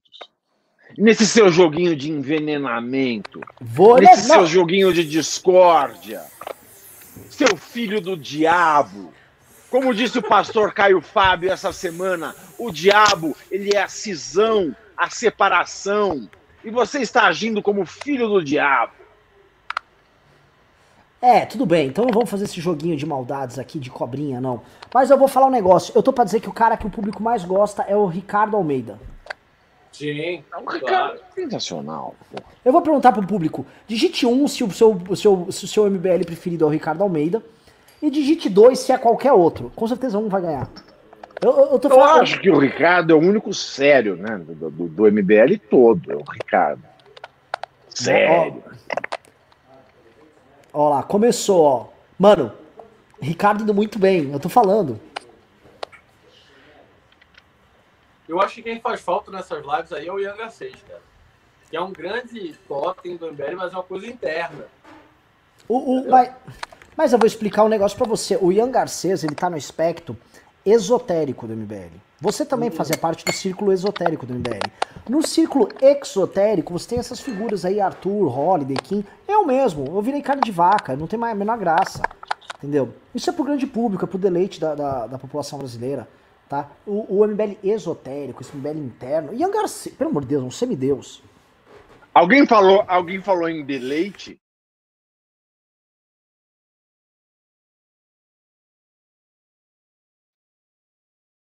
Em de- dele- deleite? Ah, deleite. Ah, deleite. De leite, né? Espera que eu vou trocar de celular aqui, só um minuto. Não, não, fica aí, Pedro Jacome, porra. Não, vou Vai ficar trocar de de celular, meu celular vai tá ficar de-. Vai ficar de putaria, meu irmão? minutos. Relaxa, dois minutos. Você tá com. Tá. Ó, ho- hoje, é- hoje foi teu primeiro news, hein, mano? Por favor, não fique Eu já fingindo aí, não. um. Vai ficar de vou baitolagem aí? Então Nossa, quero ver, troca aí menino esse celular. do Peraí, eu vou trocar online então, peraí. Deixa eu ver aqui. Como que faz isso? Ó, a Marília Félix falou que tem um fã-clube do Renan. Não, o Renan é o seguinte, o Renan, ele era um personagem misterioso no MBL por muito tempo. Ah, o Renan, tal. Mas eu gravei uns vídeos pro YouTube e acaba banalizando. O Renan já é um personagem sem graça. Eu vou falar personagens interessantes. Guto Zacarias, Marcelo Ravena, Ian Garcês. O Fred é um personagem interessante, tá? Mas eu acho que, que é isso, assim. Pedro Deirô, por exemplo, que ele voltou pra obscuridade ali, ele tá no- nos cantos escuros do, do, do MBL também. Acho que. Tiago Pavinato, você que tá congelado aí, é, é, como você vê esses personagens obscuros É, e eu conhecidos? tô congelado? Não tô congelado nada.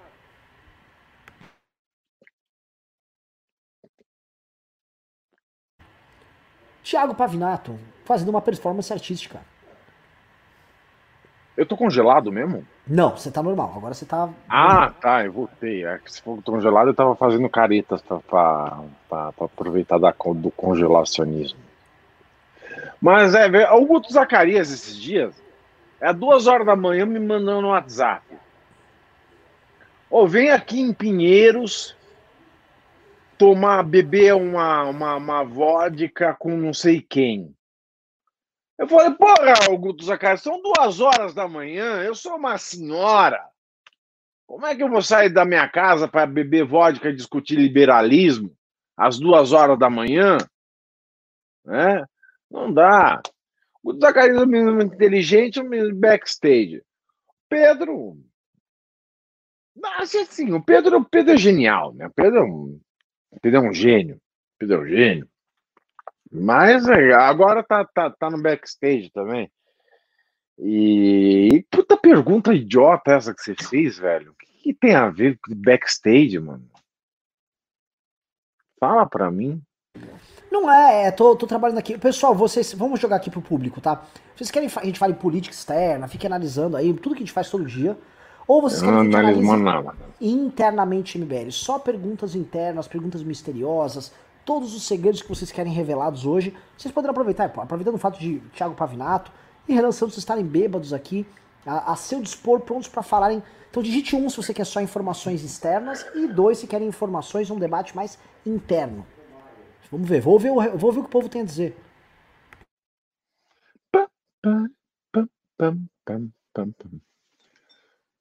Deixa eu pegar coisas aqui boas. O 2 ganhou. O povo quer só coisa. O povo só quer coisa interna. Né? Então, coisa interna. Tiago Pavinato. Tá? Ah, Então, é, Ah. é, vamos falar o seguinte: quem é mais chato nos nossos grupos internos ali? Quem é mais pentelho? deixa eu ver. Chato em que sentido?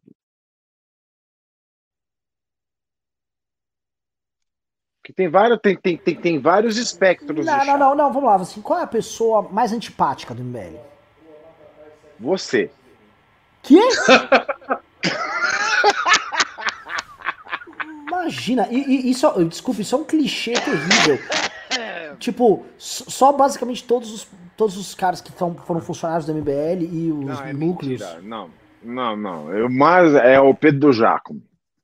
É o Pedro Jacome, porque o Pedro Jacome, tudo. Não, deixa eu falar. Deixa eu falar. O Pedro Jacome, tudo ele quer teorizar, ele quer para os códigos, ele quer para a teoria. Aí ele faz uns textos imensos, assim, que não perde tempo escrevendo. Ninguém vai ler esses textos, velho. Quando você escreve uma mensagem do WhatsApp que aparece lá na caixinha read more, leia mais, ninguém vai ler, velho. Ninguém lê aquilo lá. Ninguém lê, esquece. Você perde, você está perdendo tempo de digitar. lá. É o Pedro Jacome, o cara mais chato dos nossos grupos. Eu, a- eu acho que a, o- a população do MBL discorda, eu sou um cara legal, mas é porque geralmente às vezes eu tô sóbrio quando eu escrevo essas coisas. Eu bêbado, minha versão real, que é um cara muito mais legal. Todos sabem disso. É, é, é, eu, vou, eu, vou, eu vou abordar um, um aspecto in- interessante aqui, tá? É, O Renan ele hoje tá meio travado, né, cara? tô, eu, tô tentando, eu tô tentando pensar em coisas legais pra falar, mas eu esbarro no meu raciocínio invariavelmente em Cavaleiros do Zodíaco. E aí, como eu, eu não vou gastar. Nossa, um Não, não é não. O Pavinato não conhece muito, então, assim, assim é desagradável. Mas é um... O quê? Olha aqui, querido. O quê? Que? Que?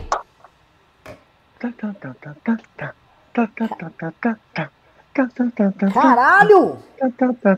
Isso foi o maior plot twist do universo. total. In your face. Nossa, isso foi um plot twist, assim, que eu tô mal agora. Porra, agora. Ah, deixa eu propor uma coisa. Qual? Renan, você tem que. Você Tem sempre alguém no cosmos, tem sempre alguém no cosmos ajudando um cavaleiro a vencer. Qual você acha que é a contribuição mais importante? Tem sempre alguém no Cosmos ajudando um cavaleiro a vencer. Só um Guerreiros vencedor pode título armado Na armadura de ouro. e na constelação. É. Caralho, caralho. Você sabe assim, eu gostava da primeira música. Os Guardiões do Universo. Do universo. Onde vencer o mal. vencer o mal. E o Seu seu destino é combater é combater por um mundo mundo ideal. Cavaleiros do Zodíaco. Zodíaco trazem dentro do seu coração A coragem de um vencedor. vencedor Pra e a vitória, vitória na canção. canção. Maravilhoso. Ridículo, né? Maravilhoso. Que ridículo. Como assim? Que, que é essa? Ah, puta letra tosca. Essa, essa letra é inspirada na abertura francesa do Cavaleiro do Zodíaco.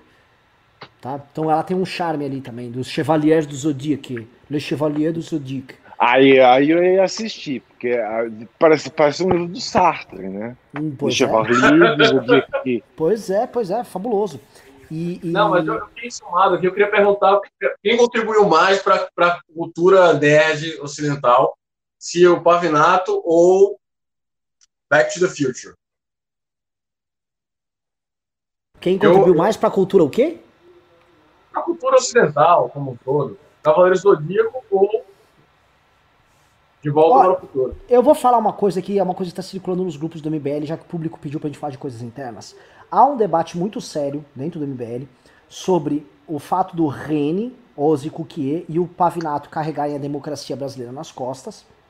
E também, é é verdade, o, o- a discussão é, o, o É Pavinato... verdade, e o, existe é, isso? Você não viu? Pelo amor Não de Deus. vi. O, o fato é o seguinte, a discussão que existe dentro do MBL é o seguinte, por exemplo, o Arthur, o Kim Holiday são apenas, novamente, aspectos exotéricos aqui, mas quem carrega realmente a democracia brasileira nas costas é o deputado estadual do Novo, René Ozzy Cuquier, e o Thiago Pavinato. Inclusive o Ravena é um autor dessa tese. Pavinato tá falando que precisa sair, você não vai sair não, você vai esperar aqui, Pavinato, tá? Porque você tá segurando a, democracia brasileira nas costas. E também tem um papo de quem carrega o liberalismo brasileiro nas costas, isso dentro desses debates aí que existem no MBL, seria o Orlando Marcelo Silva. Freixo, o Orlando Silva do PCdoB, e quem mais? E o Felipe Neto. Muito bem. Então eu quero saber, Thiago Pavinato, quero que você comente. Como é o fardo de carregar a democracia brasileira na Como você se sente? Eu não sei, eu sei o que é carregar macho nas costas. Agora, a democracia, eu não sei que peso ela tem. Não, não, vamos supor o seguinte, Pavinato, que a democracia seja, por exemplo, um, de- um desses machos que você carrega aí. Só que assim, pesado. Pesado. É, é complicado, entendeu? É, Ó, o Kim vai entrar na live daqui a pouco, você viu? O Kim mandou pimba. Ele falou: quero vocês tocando violão, fazendo paródia e depois react ao vivo do meu debate. Heitor, coloque o Kim ao vivo logo mais, hein? Mas, Pavinato, prossiga. Eu quero saber. é, Eu quero saber aí como é que é o fardo de carregar a democracia brasileira nas costas. Explique pro público. É, Eu não- sei, é, é algo natural. Talvez seja por isso que essa semana o Alexandre Frota tem aparecido no meu WhatsApp, me mandando mensagem. A Joyce Rassman tem aparecido nas minhas redes, me mandando mensagem. Todo mundo essa semana, essa- essas últimas semanas, de imprensa tal, todo mundo tem perguntado a minha opinião sobre as coisas. Isso é muito legal. Isso é muito legal. Porque assim, assim, eu bebo, eu falo besteira. Não, agora assim, é o momento de. de- são os- lembra dos intervalos lúcidos que a gente falava em incapacidade civil? Intervalo lúcido agora. É, eu falo besteira, sempre falei besteira. Renan sabe, eu nunca me levei a sério. A gente sempre foi da, da comédia, do humor. A gente foi sempre de fazer a coisa de maneira irreverente. Mas assim, e eu continuo assim. Sou gay, falo da minha vida pessoal, não tenho problema, falo de macho, falo da- da- da- das, das merda que eu apronto. Isso é até bom, porque assim, um dia se público, ninguém pode vir falar, ah, o Pavinato fez isso. Eu sempre falei, eu sempre fui muito transparente com a minha vida. Entendeu? Eu sempre fui muito transparente e, e levo na brincadeira ainda as coisas que eu faço. Eu faço humor de mim mesmo, eu faço piada de mim mesmo. Então, assim, eu sou um piadista, eu tiro sarro de tudo, mas a questão é a seguinte: eu sou um acadêmico muito sério. As minhas notas que eu sempre obtive na academia foram notas muito altas, seja na minha graduação, seja na minha pós-graduação, seja do meu mestrado, seja no meu doutorado e agora na minha livre docência, que ela está sendo feita de maneira muito rígida. Eu sou um pesquisador acadêmico muito sério. Só que pelo fato de eu falar muita bobagem, né, muita gente fala assim: ah, o Pavinato fala bobagem. Não, não, mas não. As minhas bobagens, as minhas piadas, elas só saem, elas só vêm a tópico porque eu tenho um background muito grande de, de, de informação. Eu, por exemplo, eu demorei a começar a dar aula. Eu demorei É, muitos eu fa- anos a começar a dar aula. Ah, Eu acho o background muito moderninho. Você tinha que falar que você tem um cabedal. Um cabedal. Cabedal. Arcabouço. Um, R- um L palatar. Arcabouço cabedal- é bom. Arcabouço é bom. Um cabedal, um arcabouço. Porque assim, eu comecei a dar aula muito tarde, porque eu só me permiti dar aula depois que eu tivesse um tempo leitura, que eu falei, os meus alunos não vão ter tempo de vida para ter tempo leitura é, que eu tive. Então, é assim, e assim, e não para, a gente lê sempre, e, e a gente está. E, e os livros se avolumam, a cabeceira da minha cama é, é- é um amontoado de livro. Então, é assim, é um prazer aprender, é sempre um prazer aprender. Então, para cada piada, para cada tiração de sarro que eu faço, existe, existe assim, um, um mundo de informações que, que se encontram, que se entrelaçam e que fazem formar essa piada. Então, eu fiquei muito feliz essas últimas semanas desses vários agentes, seja da política em Brasília, seja da, da, da grande imprensa, é, é, é me procurarem, me consultarem para as coisas, e, e eu tenho ficado muito feliz com isso, porque eu acho que nesse momento de loucura, nesse momento de má fé, nesse momento de maldade na política, se a gente não tiver leveza no trato dos nossos argumentos democráticos, nós vamos ser vencidos por esses truculentos. Então, eu acredito sempre que o humor ele é a maior das armas contra o pior dos autoritarismos. Maravilhoso. Eu, eu queria só fazer uma pergunta, porque assim, nós temos aqui três, três pessoas, modéstia à parte, formadas nas melhores universidades do Brasil, nas duas melhores. Eu na melhor e vocês na Sanfran. Mas é, eu é melhor a sua? A minha é melhor, mais antiga, mais importante. Não, não é pra- mais antiga, não. Não é mais antiga. Claro é. No decreto de, no decreto de 1827 de Dom Pedro I, ele cria as faculdades de São Paulo e de Olinda. São Paulo vem antes que de Olinda. Ponto um. Pega o texto, pega o texto, pega o texto, pega o texto e olha. Pega o texto e olha. São Paulo e Olinda. Dois. Feito o decreto, no ano seguinte, a faculdade de São Paulo começa a funcionar em fevereiro. E a de Olinda só começa a funcionar em julho. Então, seja pelo decreto falar primeiro em São Paulo, seja a de São Paulo funcionar em fevereiro e a de Olinda só em julho, a de São Paulo é a mais antiga. Não tem. É fato. No- as nossas aulas eram pela manhã Ah. e as suas pela tarde. As nossas turmas se formaram concomitantemente. Então, a Não, primeira querido, eu tô falando de 1828. Eu não tô falando das nossas turmas. Ah, Sim, então nossa turma foi a primeira a se formar. Somos a faculdade como corpo espiritual dos alunos. Mas tudo bem, como assim foi a primeira a se formar? Sim. Bom, isso aí não interessa ao espectador médio, mas tudo bem, vamos ver. Na melhor faculdade, tudo bem. Não, não, não, não, explica. explica. Ah, não sabe, tá vendo? Não sabe. Não, veja. Ó, vamos, vamos começar com quais são os cinco maiores juristas do Brasil. O Renan foi embora, achou esse copo um saco. Tobias Barreto, Clóvis Bevilacqua, Teixeira de Freitas, Pontes de Miranda e Rui Barbosa. Todos os cinco estudaram onde? Na Faculdade de Direito do Recife. Isso é um fato. Não, o, o Rui Barbosa, o Rui Barbosa fez as duas. Fiz as duas, né? É. Bom, então ser esse ponto aí para vocês. Rui Barbosa fez as duas. Do lado Rui Barbosa vocês fez são as duas.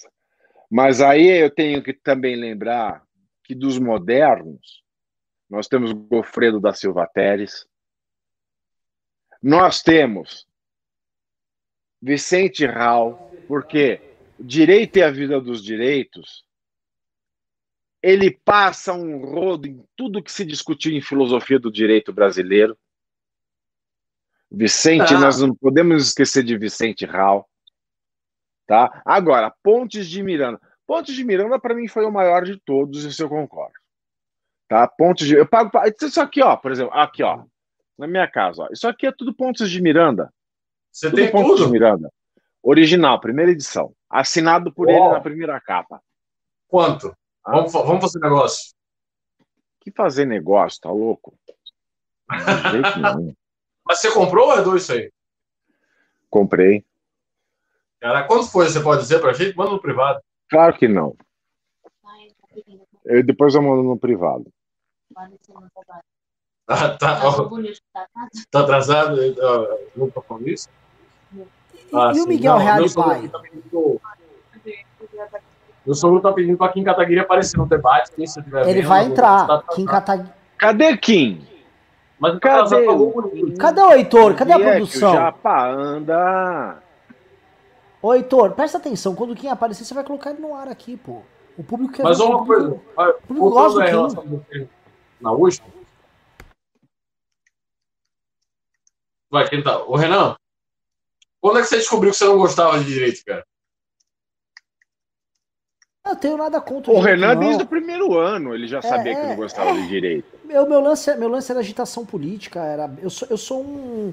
Eu sou, um, eu sou a reencarnação do Trotsky, velho. É, esse é o meu lance. Eu quero agitação política, eu quero, quero caos, quero treta, quero, quero sangue. Meu lance foi Não, você não viu o Renan em aula nenhuma, velho. Essa é verdade. E, É e outra verdade coisa, e outra coisa, é, é- é, eu não conseguia me ver advogado, cara. Não consigo me pegar com a formalidade, os ritos formais. Mais da metade do trabalho ali do, do, do jurista. Deixa eu perguntar é- uma é- coisa. É um rito formal, não Renan, formal. O Você rito. não consegue falar o O rito. tribunal? Não, uma pergunta É muito séria tribunal. essa. O, o Rito é. O Rito ele é marido da Rita? Aí você vai voltar para aquele papo se a Sula Miranda era marido, era esposa da Gretchen, essa que você tá falando lá e tal.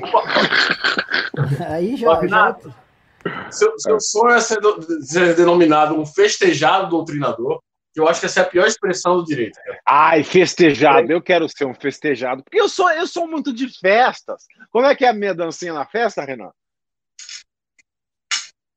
É o seguinte, o Pavinato, tipo, claramente ele vai pra, pra The Week e tal. Aí vai aquelas danças, tipo, os caras musculosos. que é tipo,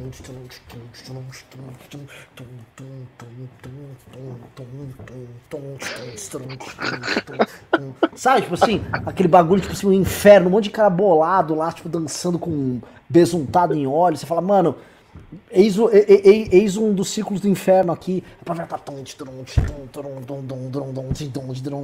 Só que aí ele tem uma coleção inteira do Pontos de Miranda junto também, entendeu? E é, Eu sou Mas- muito mas louco, né, você velho? tá Não dá pra me entender. Você que está assistindo, isso são as coisas mais interessantes do MBL. velho.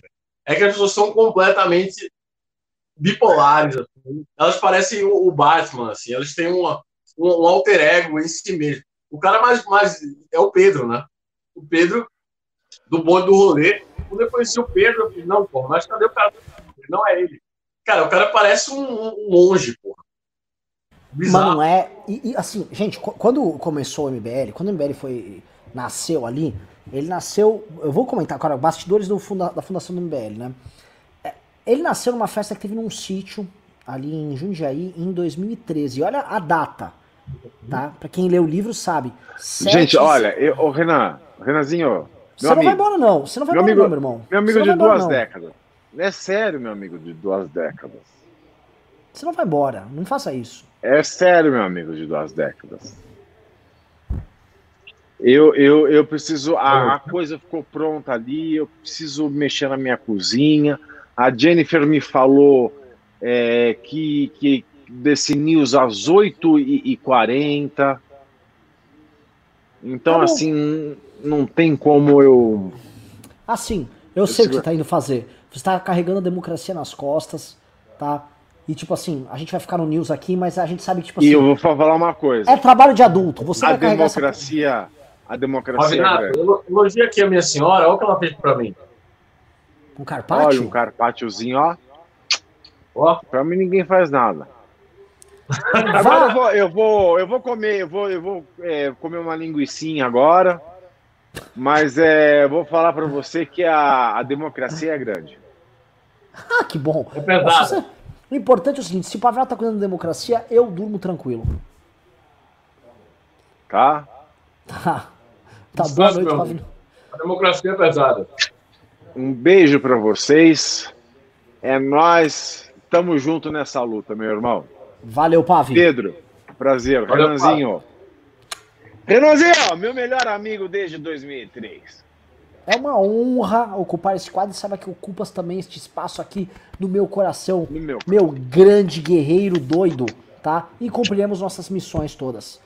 Valeu, Pavi. Cu cuide aí. Pavinato, então, foi cuidar da nossa democracia. Pavinato agora a cargo aqui do nosso da nossa tripartição dos poderes, defendendo as instituições.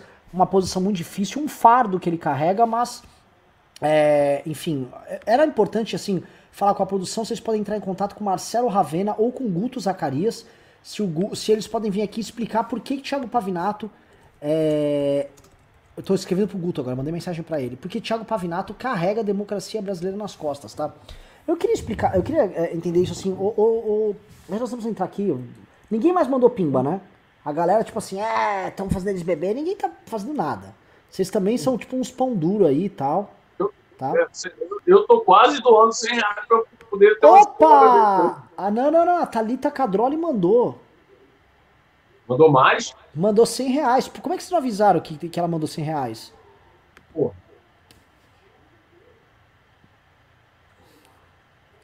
Vamos lá. Vamos ter que beber. Vamos. Eu vou até dar uma, dar uma, dar uma zarabatada aqui, ó.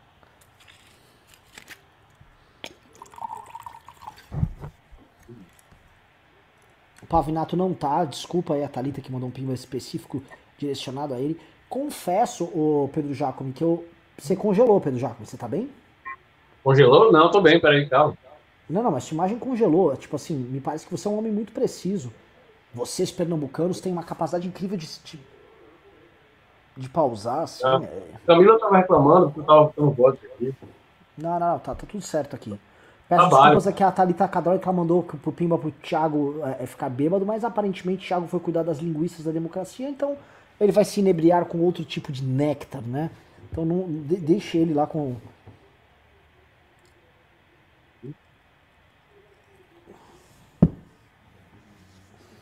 É. Lucas Godoy mandou um pimba afrontoso aqui pra gente. É o seguinte: vem pro palmo, irmão. Veio falar o seguinte: o país morrendo nessa merda e vocês falando de Cavaleiro do Zodíaco. Falo de Cavaleiro do Zodíaco com muito orgulho, sim. Eu, pelo menos, só tô nessa porcaria por causa do Cavaleiro do Zodíaco. Se não fossem os Cavaleiros do Zodíaco, honestamente eu não tava. E vou explicar, o, o Pedro Jacome, porque a gente poderia.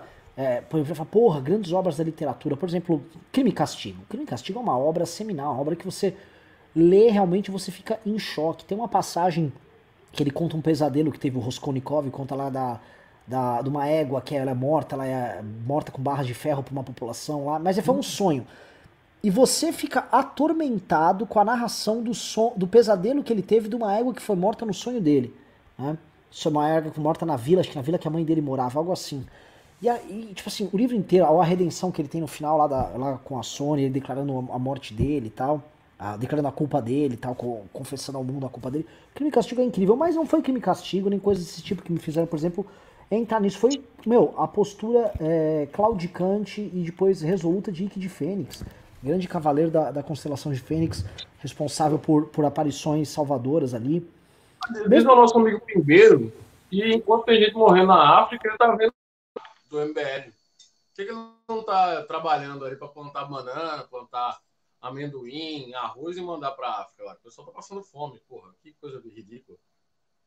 E isso é um bom ponto, viu? Isso é um, é ponto interessante. Vai Agora que- aí ou não? Oi? Aí? Não, você tá normal, você tá, você tá funcionando, você tá operacional aqui, tá? É, é, Hum? Hum? Sem água. ó, cadê a atenção? Mãe, tô ao vivo, não posso falar com você agora. Beijo. Tá, o, o, o, mano, o Jacob ele tá de lado. Ele tá fazendo uma performance artística aqui em vídeo pra gente. Incrível, viu? Foi, Foi agora? Cara, você é muito pós-moderno, Pedro Jacome. Você tá fazendo uma performance aí e tal. Ô, ô, Pedro Jacome, eu queria saber o seguinte, tá? Quem ganha numa luta? Tá? O, o, o Dostoiévski ou o Seiya? Foi, mano. Pô, você tem um Renan aqui. Quem ganha numa luta, o Dostoiévski ou o Seiya? Bom, como só fiquei eu aqui na live, vou aqui comunicar aqui com o pessoal aqui no chat. Vamos ver o que o pessoal no chat tá falando agora, tá? Fala do Kim. O Kim vai entrar às 23 horas, aparentemente, tá atrasado. A Globo News, você vê, acontece. O Kim é que vocês querem que eu fale do Kim? O Kim é o grande herói de vocês. Aí confessem, digite 1 um se vocês acham que o Kim é o grande herói de vocês, digite 2 se vocês acham que o Arthur é o grande herói de vocês, e digite 3 se você acha que o Ricardo é o grande herói de vocês. Eu acho que vai dar 3, tá? Mas vamos ver aqui se é, um era quem mesmo? Era o Kim ou era o Arthur? Um era. Um era. Um era quem? Eu, eu esqueci. Era, o Heitor era quem? Um? Um era, um era Arthur e os dois era você. Um era o Ceia, o Heitor tá falando, um era o Ceia. Então o pessoal digitou um, eu vou falar sobre o Ceia. É isso? Ah, eu, eu caí. Quem ganha numa Sim, luta? Sim, mas qual, era o personagem que você mais identificava? Eu voltei agora. Que eu mais me identificava? Eu, assim, eu gostava muito do Ikki. Eu vou começar, confessar que eu gostava muito do Ikki. É... O Ikki é um personagem mais profundo, né? O Shiryu também, o, o Yoga, desculpa, tinha uma profundidade é, grande, mas. É... Com a questão materna ali? Sim, ele tinha um, claramente um complexo de Édipo não resolvido ali com a mãe dele e tal, que precisou o Camus de Aquário, o mestre dele, matar ali a mãe dele é, para afundar o navio dela de vez, para ele não resolver. Só que, assim, tinha esses problemas, tanto que na continu continuação do Cavaleiro do Zodíaco, que é o Next Dimension, que nem foi publicado em desenho, né? Ele foi só publicado em mangá. O Yoga é o dos Cavaleiros de Bronze mais forte, né? Muito interessante esse ponto. Né? É, porque ele resolveu o problema lá com a mãe dele e aí ele conseguiu desenvolver o, o potencial dele lá que não era, vamos dizer assim, é, levado a cabo. Agora, o Ixen foi o personagem principal e a, a, a, legal da obra é que, por exemplo, na última batalha final, o Seiya enfrentava o grande vilão que era o Saga de Gêmeos, né? E ele perde pro vilão final. Aí vem o Ikki, ajuda ele, o Ikki também perde, mas o Ikki ganha tempo para que o Seiya vencesse. Eu acho que é, eles não quebram essas regras gerais onde o herói clássico tem que vencer, e essas do herói clássico vencer é meio chato. O Ikki poderia ter vencido, né? O Saga de Gêmeos. Acho que seria uma boa resolução pro, pro arco do Ikki, mas é o Kurumada que escrevia, não eu. Né? É... Um era o Kim, o pessoal tava falando. Então, assim, eu acho que o Kim é o personagem do MBL que as pessoas mais gostam. É, não, não, tem muito não. voto pro Ricardo aqui. Muito voto pro Ricardo. Caramba, gente. É, é... O Ricardo. É, é, uma coisa estranha, porque o Ricardo é bem. É tipo um baterista, assim, não, não é bem, né? Ricardo é um baterista. Ricardo tá na cozinha da banda. Né? Você acha é. que, por exemplo, o Pedro tá tocando um baixo? E o Ricardo tá. Não, ele não aparece, mas se ele perder ali a linha, vai, vai tudo pra merda, né? Exatamente, a função intelectual. Ele, ele, dá, ele, dá, ele dá a linha ali. Eu, eu acabo trabalhando ali no campo harmônico, guitarra base, composição. Aí deixa o Arthur cantar com o Kim fazendo as guitarras solo lá, aqueles freitadas de debate dele lá. Né? É... Fernando Holliday, eu vou te falar. Fernando Holliday acho que é o personagem mais interessante e mais profundo. Queria que você falasse sobre Fernando Holliday. Você acha que Fernando Holliday é o personagem mais profundo aí da saga MBL? Cara, eu, eu, eu, tive, eu fiz uma live com ele na quinta-feira, né? Eu acho que a jornada do, do Fernando Holliday é sensacional, né? É muito interessante. No sentido de que. Eu, eu falei isso, eu acho que ele de todos é o cara que defende o conservadorismo ali, os valores com maior é, é, emoção. Com maior, eu acho que ele é realmente o homem comum. Assim. Eu vejo o Kim falar, o Kim é brilhante, é evidente. Mas você vê que o Kim ali foi o cara que foi, foi ler conservadorismo ali. E eu acho que o, Holiday é o cara que é, speak his heart out, tá ligado? Ele, ele fala do coração, é o true old speak de verdade. É o Holiday e a história dele é fenomenal, né? A história dele é, é, é sensacional. A, a, escolha de não ser caixa de supermercado e ser é, entrar para a história do Brasil é maravilhosa. Opa, Fábio Rapper, bem-vindo. Mas você não acha. Oh, boa noite, Fábio Rapper. Fábio boa noite. Fábio Rapper, você tem algum tipo de bebida alcoólica para fazer parte desse. Água. Ah, Fábio. Eu Isso sou, é... eu sou que nem eu sou nazista. Não bebo, não como Entendi. carne vermelha, não faço fornicações. Caralho, cara. Porra, você vai ganhar um cargo tomo leite, facilmente. Eu tomo leite. Pergunta, você é tolerante à lactose? Você pode beber leite sem, sem problemas? Porra, tomo direto, cara. Acabei de tomar Ai. um copo de café com leite. Caramba, Eu sou, eu sou- vê- eu sou- eu sou neto de alemão, então tá na veia, né, cara? Aqui Não, não, então vo- você é totalmente tolerante à lactose, então. Então, Eita, pô. Porra, então me, fa me fale assim, como é que é pertencer basicamente a um povo, um povo dominante, um povo superior aí e tal, de acordo com a né? É, então como é que. como é Aliás, que é? eu nem sei por que que eu estou falando com você. Com vocês. Você tá falando comigo porque eu sou um povo subjugado que reconheço sua superioridade e estou Ah, então aqui beleza. numa posição inferior, meramente pedindo para que você exponha aqui sua, sua Eu posição. não sei porque a minha tela está a- abaixo. Ela, ela te- ela teria que estar acima, assim, não. Heitor, teria como você colocar ele na tela principal e eu e o Jacome em dois satélites, tal, tal qual ele com o, o Reich dele e nós dois como basicamente É. repúblicas menores ali? Se puder fazer isso. Porque eu, eu, eu acho um desaforo, entendeu? Por favor, Bom. Heitor. O Heitor. O Heitor tá causando, ele falou não. Porra, Heitor, que porra é essa, velho? Você é louco falar não pra mim. Isso, tirou, tirou mais moreninho, obrigado. Todo mundo. A gente tá, tipo, rodando. Isso, pronto. Isso. Pô, os caras estão bebendo, você tá rodando a tela assim. os caras vão. Olha lá, tá, tá, tá saindo uma. Cara, é curioso isso, né? Já volto, já É. volto, só um minuto. Você- falando de. Assim, o meu avô era alemão.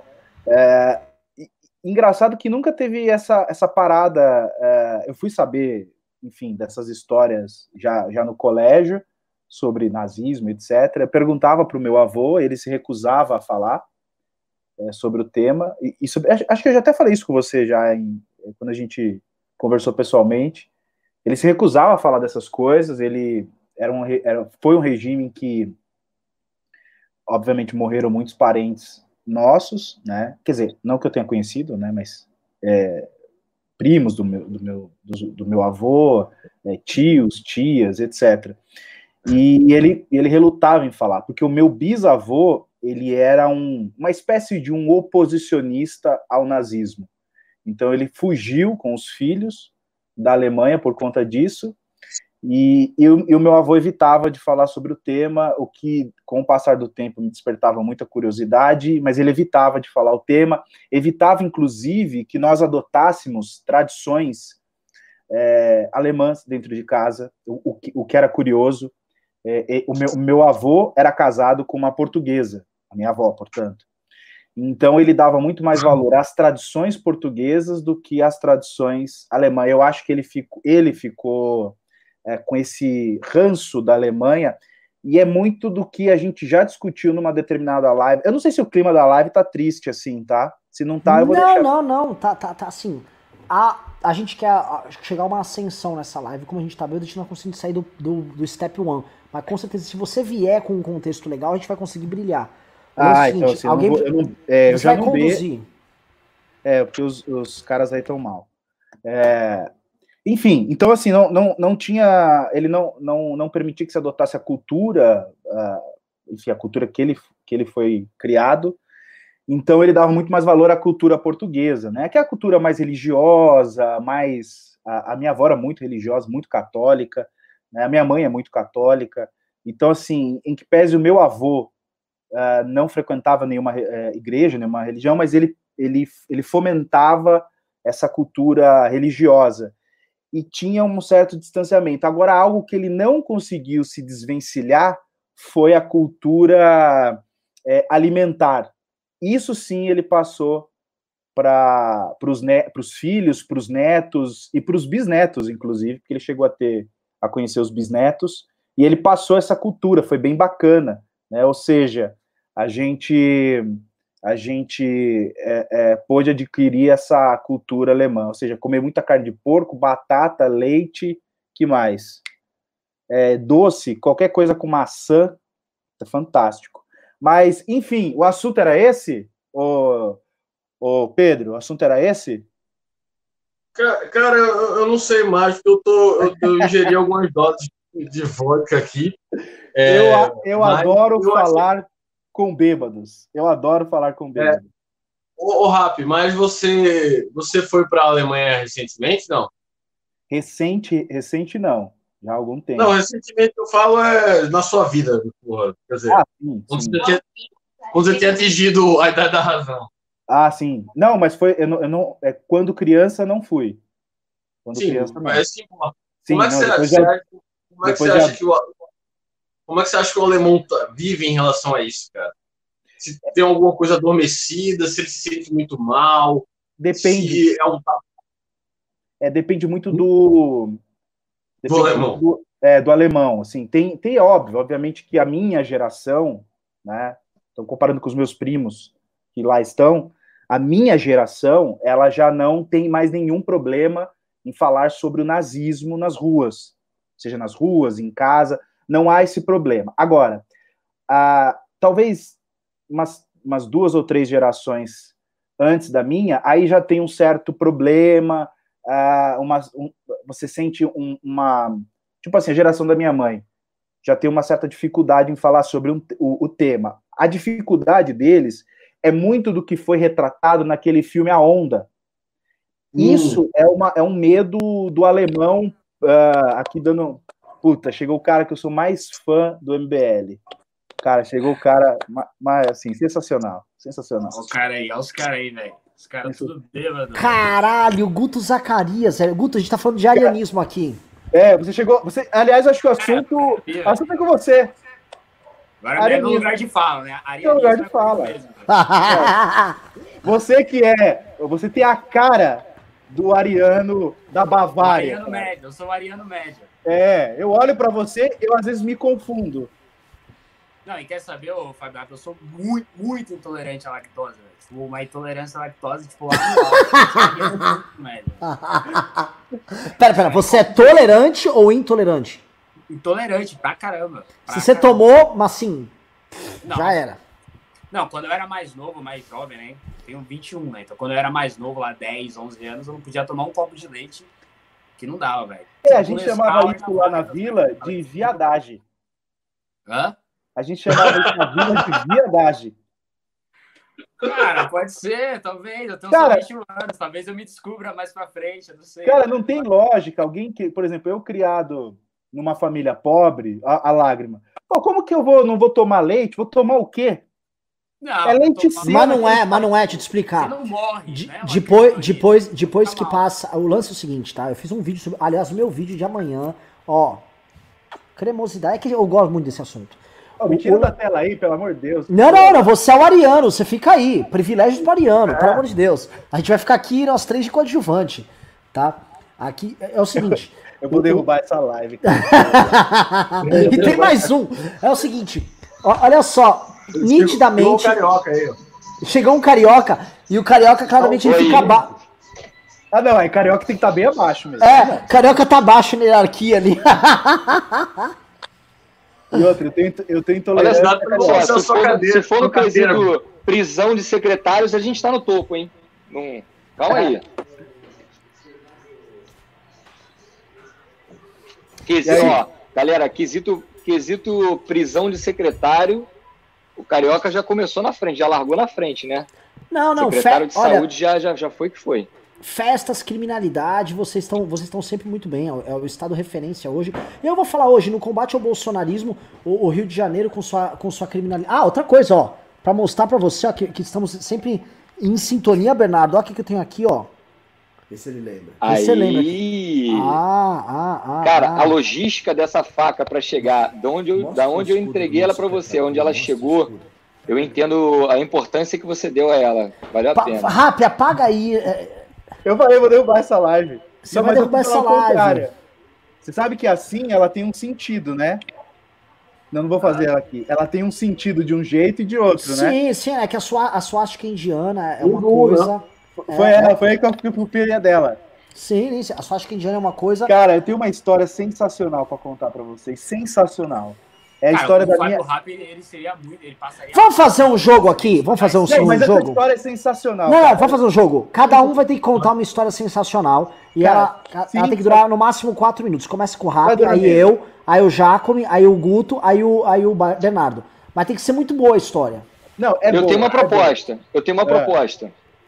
Eu vi uma live do Guto com o Renan no Instagram e o Renan iniciava a história e o Guto complementava. Eu acho que, tipo, o cara inicia uma história de um minuto e o outro tem um minuto para complementar e o outro um minuto para complementar e o outro. Acho que vai ficar melhor essa história. E vai ser mais verídica, inclusive, do que se uma pessoa só contar. É, e a galera não é a Tabata Amaral. Às vezes as pessoas não têm umas grandes histórias para contar, velho. Pô. Não, mas essa é a única grande história que eu tenho na minha vida. É a única, não tenho outra. Tanto é que provavelmente eu vou, eu, eu vou repetir ela em algum outro momento para vocês, como se fosse inédita, e vocês precisam ouvir como se fosse inédita, senão eu fico triste. A história é a seguinte: eu conheci um cara no quartel, na aeronáutica, servi aeronáutica, conheci o um cara no quartel. O cara. Mas é história erótica, pô? Hã? É história erótica? Não, não é erótica. Tem a ver com nazismo. Tem a ver com nazismo. É a temática. A temática, assim, conheci o cara. O cara é morador de Suzano. Eu vou dar toda aqui a. E o cara era um baixinho, gordinho e moreno, quase negro. E conheci o cara. O cara um, um dia me perguntou: Ô Fábio, é, que a gente não se chamava pelo primeiro nome, mas pelo o, o sobrenome que você usava na, uh, uh, como o nome militar, e ele me perguntou: Rap é da onde? Eu falei: ah, do meu avô, que é alemão, tá, tá, tá, e contei a história para ele. Aí, passado, esse, esse cara continuou a, a, a, se aproximar de mim e perguntava várias coisas e não sei o quê. Aí, um dia, eu estava saindo do quartel e ele pediu uma. Ele, ele me ofereceu uma carona. E eu falei, poxa, cara, eu vou aceitar. Aí nós, uh, enfim, é, saímos do quartel, fomos para casa. Aí no meio do caminho ele parou, oh, vamos comer alguma coisa, queria te pagar um lanche, queria conversar mais com você, tal, beleza. E ele tava com uma jaqueta preta. E aí ele, ele, ele abriu a jaqueta assim e falou: Ó, oh, vou te contar um segredo, porque eu confio em você. E você é um. Como você é um, um descendente ariano, eu preciso te contar algo. E ele abriu a, a jaqueta, e aí ele pertencia a um grupo chamado Oi. Não sei se vocês já ouviram falar desse, é, é, uma, é uma facção neonazista. E esse cara falou assim: olha, eu sou dessa facção, desse grupo aí, desse movimento, e eu queria te convidar.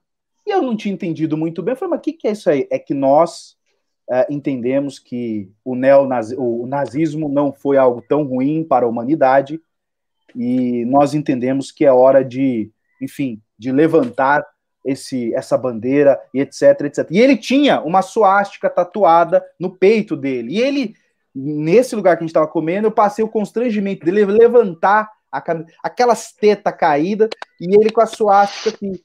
E nessa hora que eu olhei, é, na hora que eu me deparei, eu peguei, eu assim, tive assim um, uma coisa inocente. Eu disse, mas peraí, cara, eu, eu confesso, eu sou neto de alemão, mas eu não me interesso por esses temas, mas assim, pelo que já ouvi de alguns primos, tios, etc. Não me parece que alguém da sua tonalidade de pele pertenceria a um grupo, a um grupo desse. Esse cara ele foi embora, ele levantou e disse: Não ouse me chamar de negro. E levantou e foi embora. E foi embora. E eu fiquei assim, eu falei: Não, mas ele é negro. Ele se via como ariano. Eu achei que. Porque ele era um militar também. Que ano depois, era isso? Desculpa, que ano era isso? No ano de 2001. Isso, isso aconteceu em 2001. E, e aí, nós, no, depois a rotina no quartel voltou, enfim, eu encontrei o cara e ele não olhava mais para minha cara e ele disse assim, aí, uma certa feita, eu chamei ele e falei, ô fulano, poxa, é, cara, desculpa, eu não quis te ofender. Ele falou assim, olha, Aí ele falou assim: aquilo que eu te mostrei é o maior segredo da minha vida. Você me ofendeu me colocando numa sub-raça. Eu sou como você. Eu pensei, não é! Não não melhor, mas, cara, a gente é muito diferente. Eu, eu falei, não, eu não acredito. Eu fiquei com aquilo, eu olhava e falava assim: ele se vê como um cara uh, branco de olho ele era quase negro. Eu não, eu não tô brincando. Eu tenho uma foto, é que eu não vou mostrar para expor o cara. Eu tenho uma foto, depois eu mando no grupo. Eu tenho uma foto com ele do, do lado, porque gente tirou uma foto em grupo, e ele está lá. E assim, eu conto essa história, os caras falam: não, não é possível que esse cara. Depois ele teve um fim trágico na vida dele, sofreu um acidente de moto, ficou cego, é, perdeu uma parte do. Cara, horrível a história, assim, o fim desse cara. Ele ficou afastado, enfim, continua cego, obviamente não recuperou a visão, né? Mas olha que história bizarra, é, assim. Ele nunca é, teve visão. É, ele nunca teve eu visão. acho que não. Cê- Então, enfim, essa é a minha grande história trágica, mas é cômica porque ele se via e eu inocente querendo entender, porque eu não entendi absolutamente nada de nazismo, neonazismo, desses movimentos. Eu inocente ali, ele me convidando para fazer parte de algo que ele entendia. Bom, esse cara tem todas as características, ele tem sangue alemão, nome alemão, é branco, ele vai se colocar. E eu andava com quem? Com os pagodeiros. É isso mesmo, andava com os pagodeiros. Aliás, ainda gosto dos caras. Né? Eu, eu adorava pagode, aqui réu confesso, gosto de pagode até hoje. Você gosta E de pagode, Fábio Rápido? Eu gosto de pagode, cara. credo. Eu gosto de pagode. Faz sentido. Toco um pandeiro e um cavaquinho que vocês nunca viram na vida. E se vocês acham que eu tô mentindo, eu posso me ausentar um segundo da live, pego o cavaquinho e trago aqui. Só- mas Eu eu, quero. ver. Pega um cavaquinho aqui, velho. eu mas só, só um minuto. O, o ápice cômico dessa história, cara, não é isso. É o cara lhe chamar para ser integrante de uma organização neonazista e você responder com. É, eu, eu não me interesso, não me interei muito sobre o assunto. É tipo a resposta mais diplomática possível, assim. Cara, vamos ser nazistas. Eu não, não estudei muito sobre o Verdade. tema. Eu não toda razão. Pode, ser também, mas vem cá. Porra, um Como cara se o cara tivesse cego que falar que é branco e você cara. tem que acreditar nele também é foda, né? Cara, É, é isso que eu achei- acho, que, acho, que, Eu era muito novo, cara. acho que é então meio bizarro, né? Eu olhei para aquilo e falei, cara, ele não se vê assim. É como se eu chegasse no pagode e me, e me, e me olhasse e falasse, eu sou o Salgadinho. E eu vou acreditar nisso. Cara, eu tinha noção que eu, é, eu tinha um atraso musical. Né? Ah, Enfim. não Grande percebi. Salgadinho, velho. Um ícone da música brasileira. Para mim é, e não ouse a falar dessas três grandes figuras do pagode: Salgadinho, é, Alexandre Pires, aliás, que eu tive um bom papo com ele no, no, no aeroporto de Congonhas. Né, eu encontrei, pedi um autógrafo e troquei ideia com ele. E, obviamente, o netinho de Paula, não poderíamos deixar de. Ah, pelo amor de É é Deus. Você não falou um cantor de pagode aí até agora. Cadê, cadê Jorge Aragão? Não, mas isso aí é Pô, cadê Aí o é Zeca Pagodinho? isso é samba, isso é samba. Cadê o pagode do, do Brasil? Que Não, isso? isso é samba. Aí é raiz, Não. de pagode, aquela coisa mais. Gosto de pagode, música aqui, E aquela. Raça Negra? E cadê o Raça Negra? Cadê? Raça Negra já não é da minha época, é antes. Ah, tá. é Porque você é mais novo, né? É. Não, não sou tão mais novo, mas, mas porra, toca cavaquinho e bate na mulher, já tudo junto, e é de esquerda também. Netinho de pau, um ícone É. da hipocrisia brasileira. Mas o Salgadinho é um ícone, pelo amor de Deus. Salgadinho maravilhoso. Não, Lembrando eu- que Netinho de Paula ainda é progressista e feminista. Exato. Eu achei que, o- eu achei que o Rafa. Ainda bem que o Rafa falou salgadinho e não falou belo. Que eu achei que ele tava citando o nome de criminoso, pô. Ué, mas pô, o, o ele Netinho, o Netinho, do- a diferença do Netinho pro, pro Belo não é muito grande, não, hein? A Ah, é? condenação não é tão grande, não, de diferença, não. E hoje, Ah, os é o ícones Belo, pra mim ele- da apanha da música. Graciane, né? É diferente. Hoje, os né? ícones da música é? Shawn Mendes, Justin Bieber.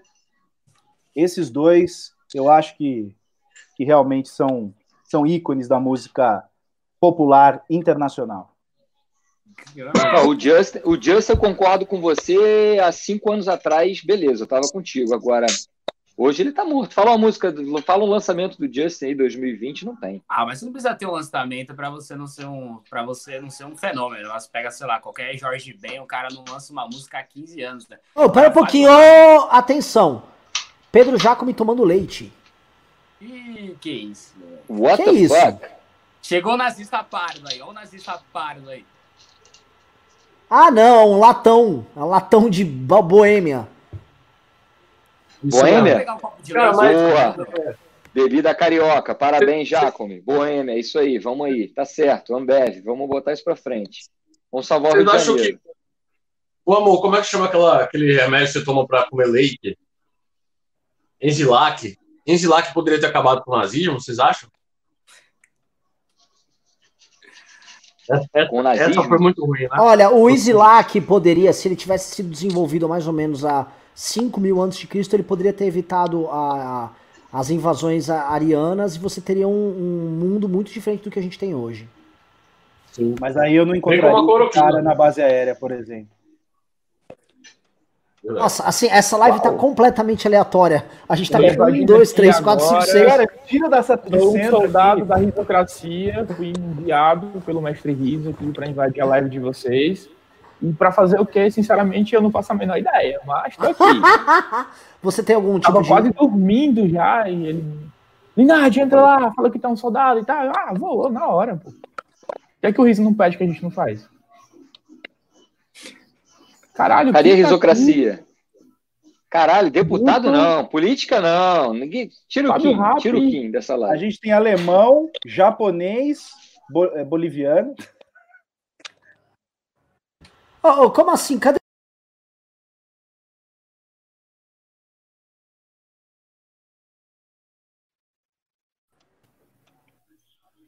Que isso, velho.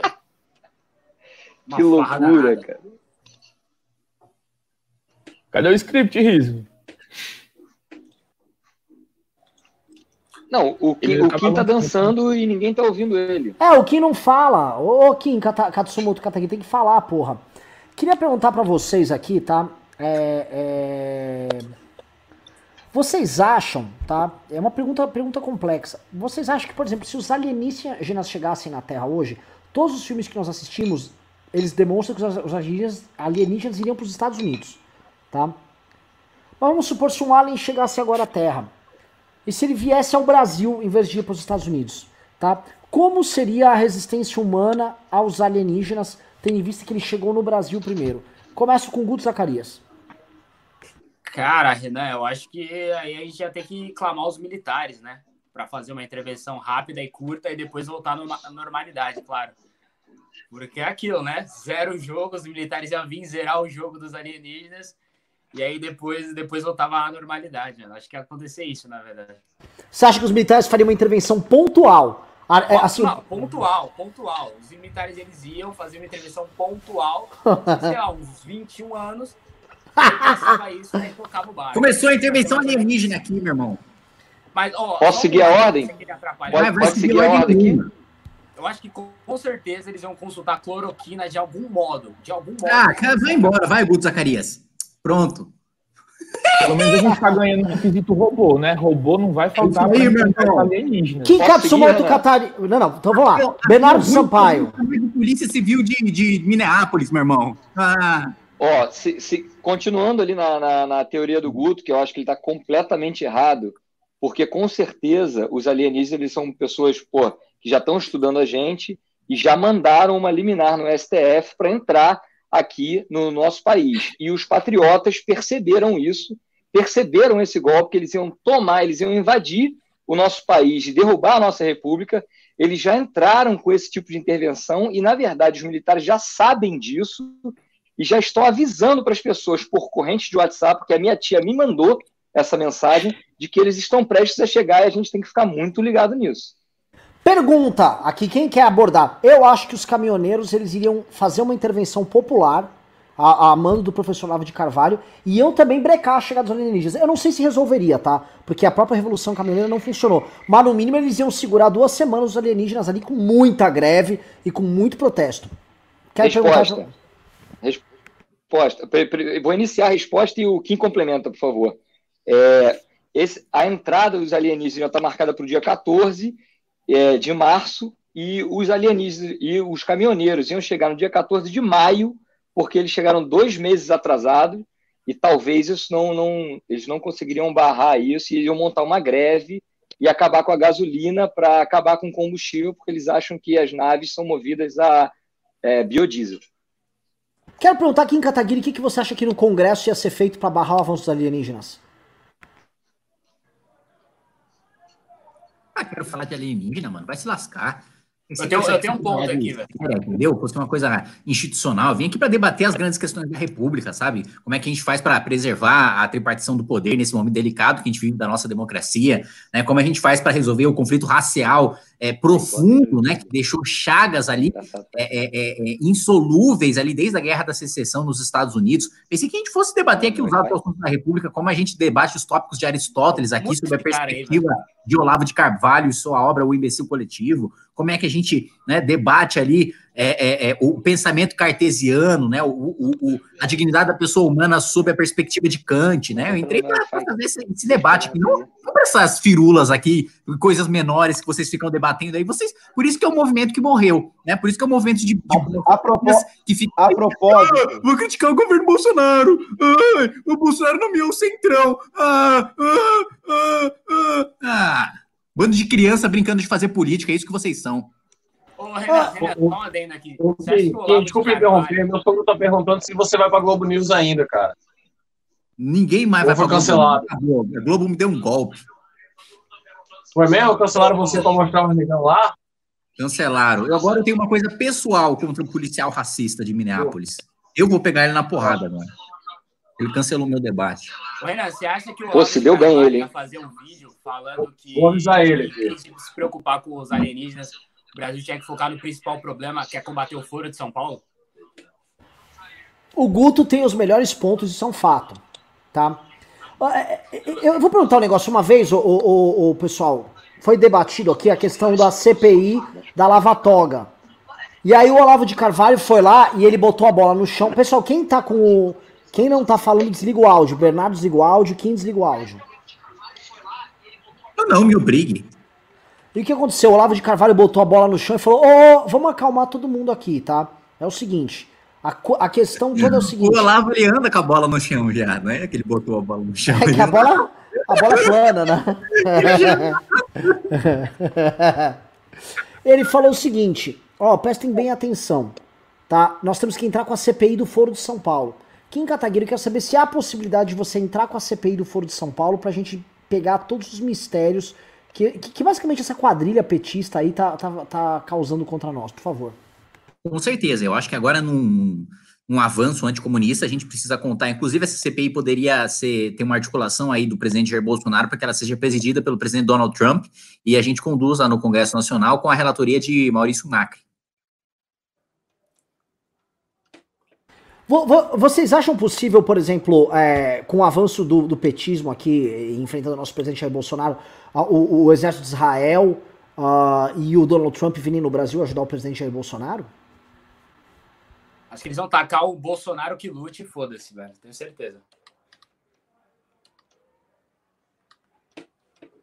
Um, você acha que rolaria um Bolsonaro que lute? Eles cagariam pro Bolsonaro? Cara, eles já estão cagando pro Bolsonaro, né? Só o Bolsonaro que, que não percebe, né? Parece que o Bolsonaro é aquele cara que todos os indícios mostram que ele é corno e ainda assim ele continua com a esposa lá, etc. É a relação dele com o Trump recentemente. Pessoal, é com Israel é mais fiel. Essa cloroquina aí, velho. Pessoal, eu tenho um desafio para vocês. conteúdo sobre remédio do Bolsonaro. eu tenho um desafio para todo mundo que tá no chat. Se mandarem um pimba de mil reais, eu tomo uma pílula de cloroquina.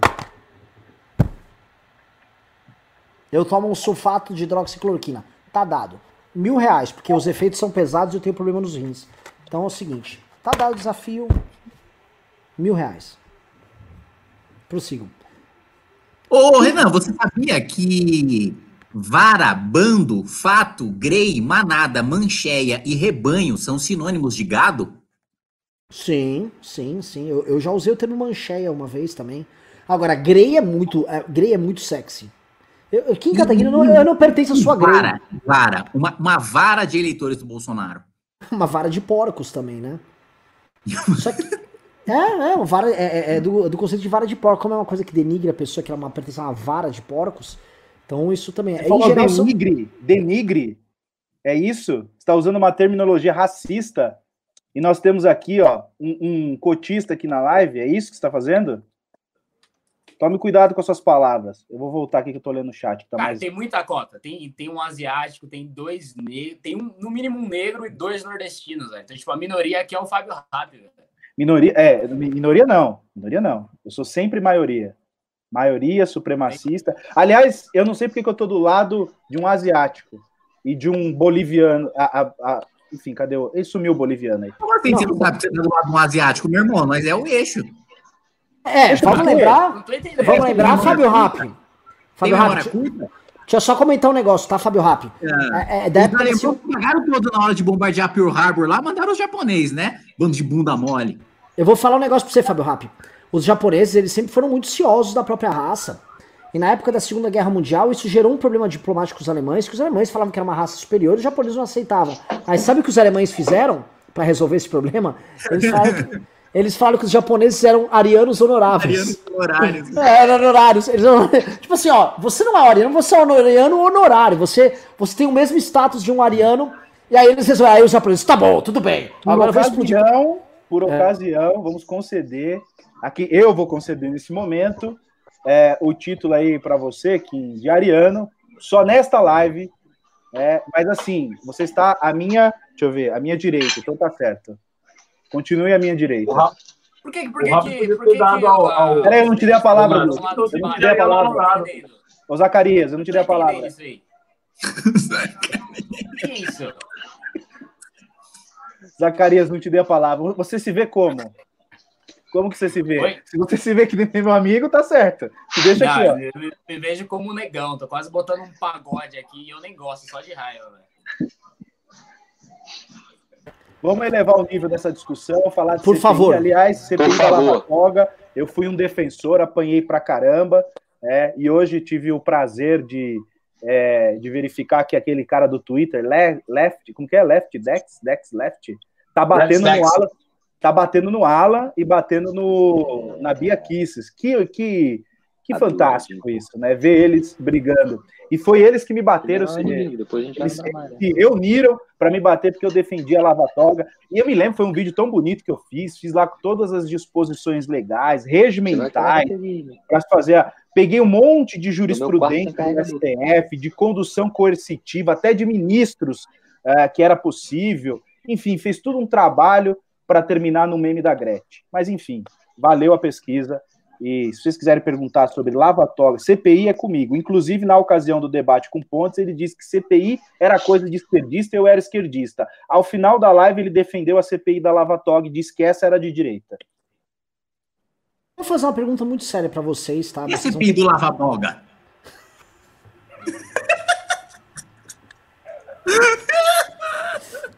Ó, eu tô tentando elevar o, a- o nível dessa live, mas tá difícil. Fábio Rap, Fábio Rap, eu vou, eu vou perguntar pra vocês, vocês têm que responder rapidamente, todos vocês, tá?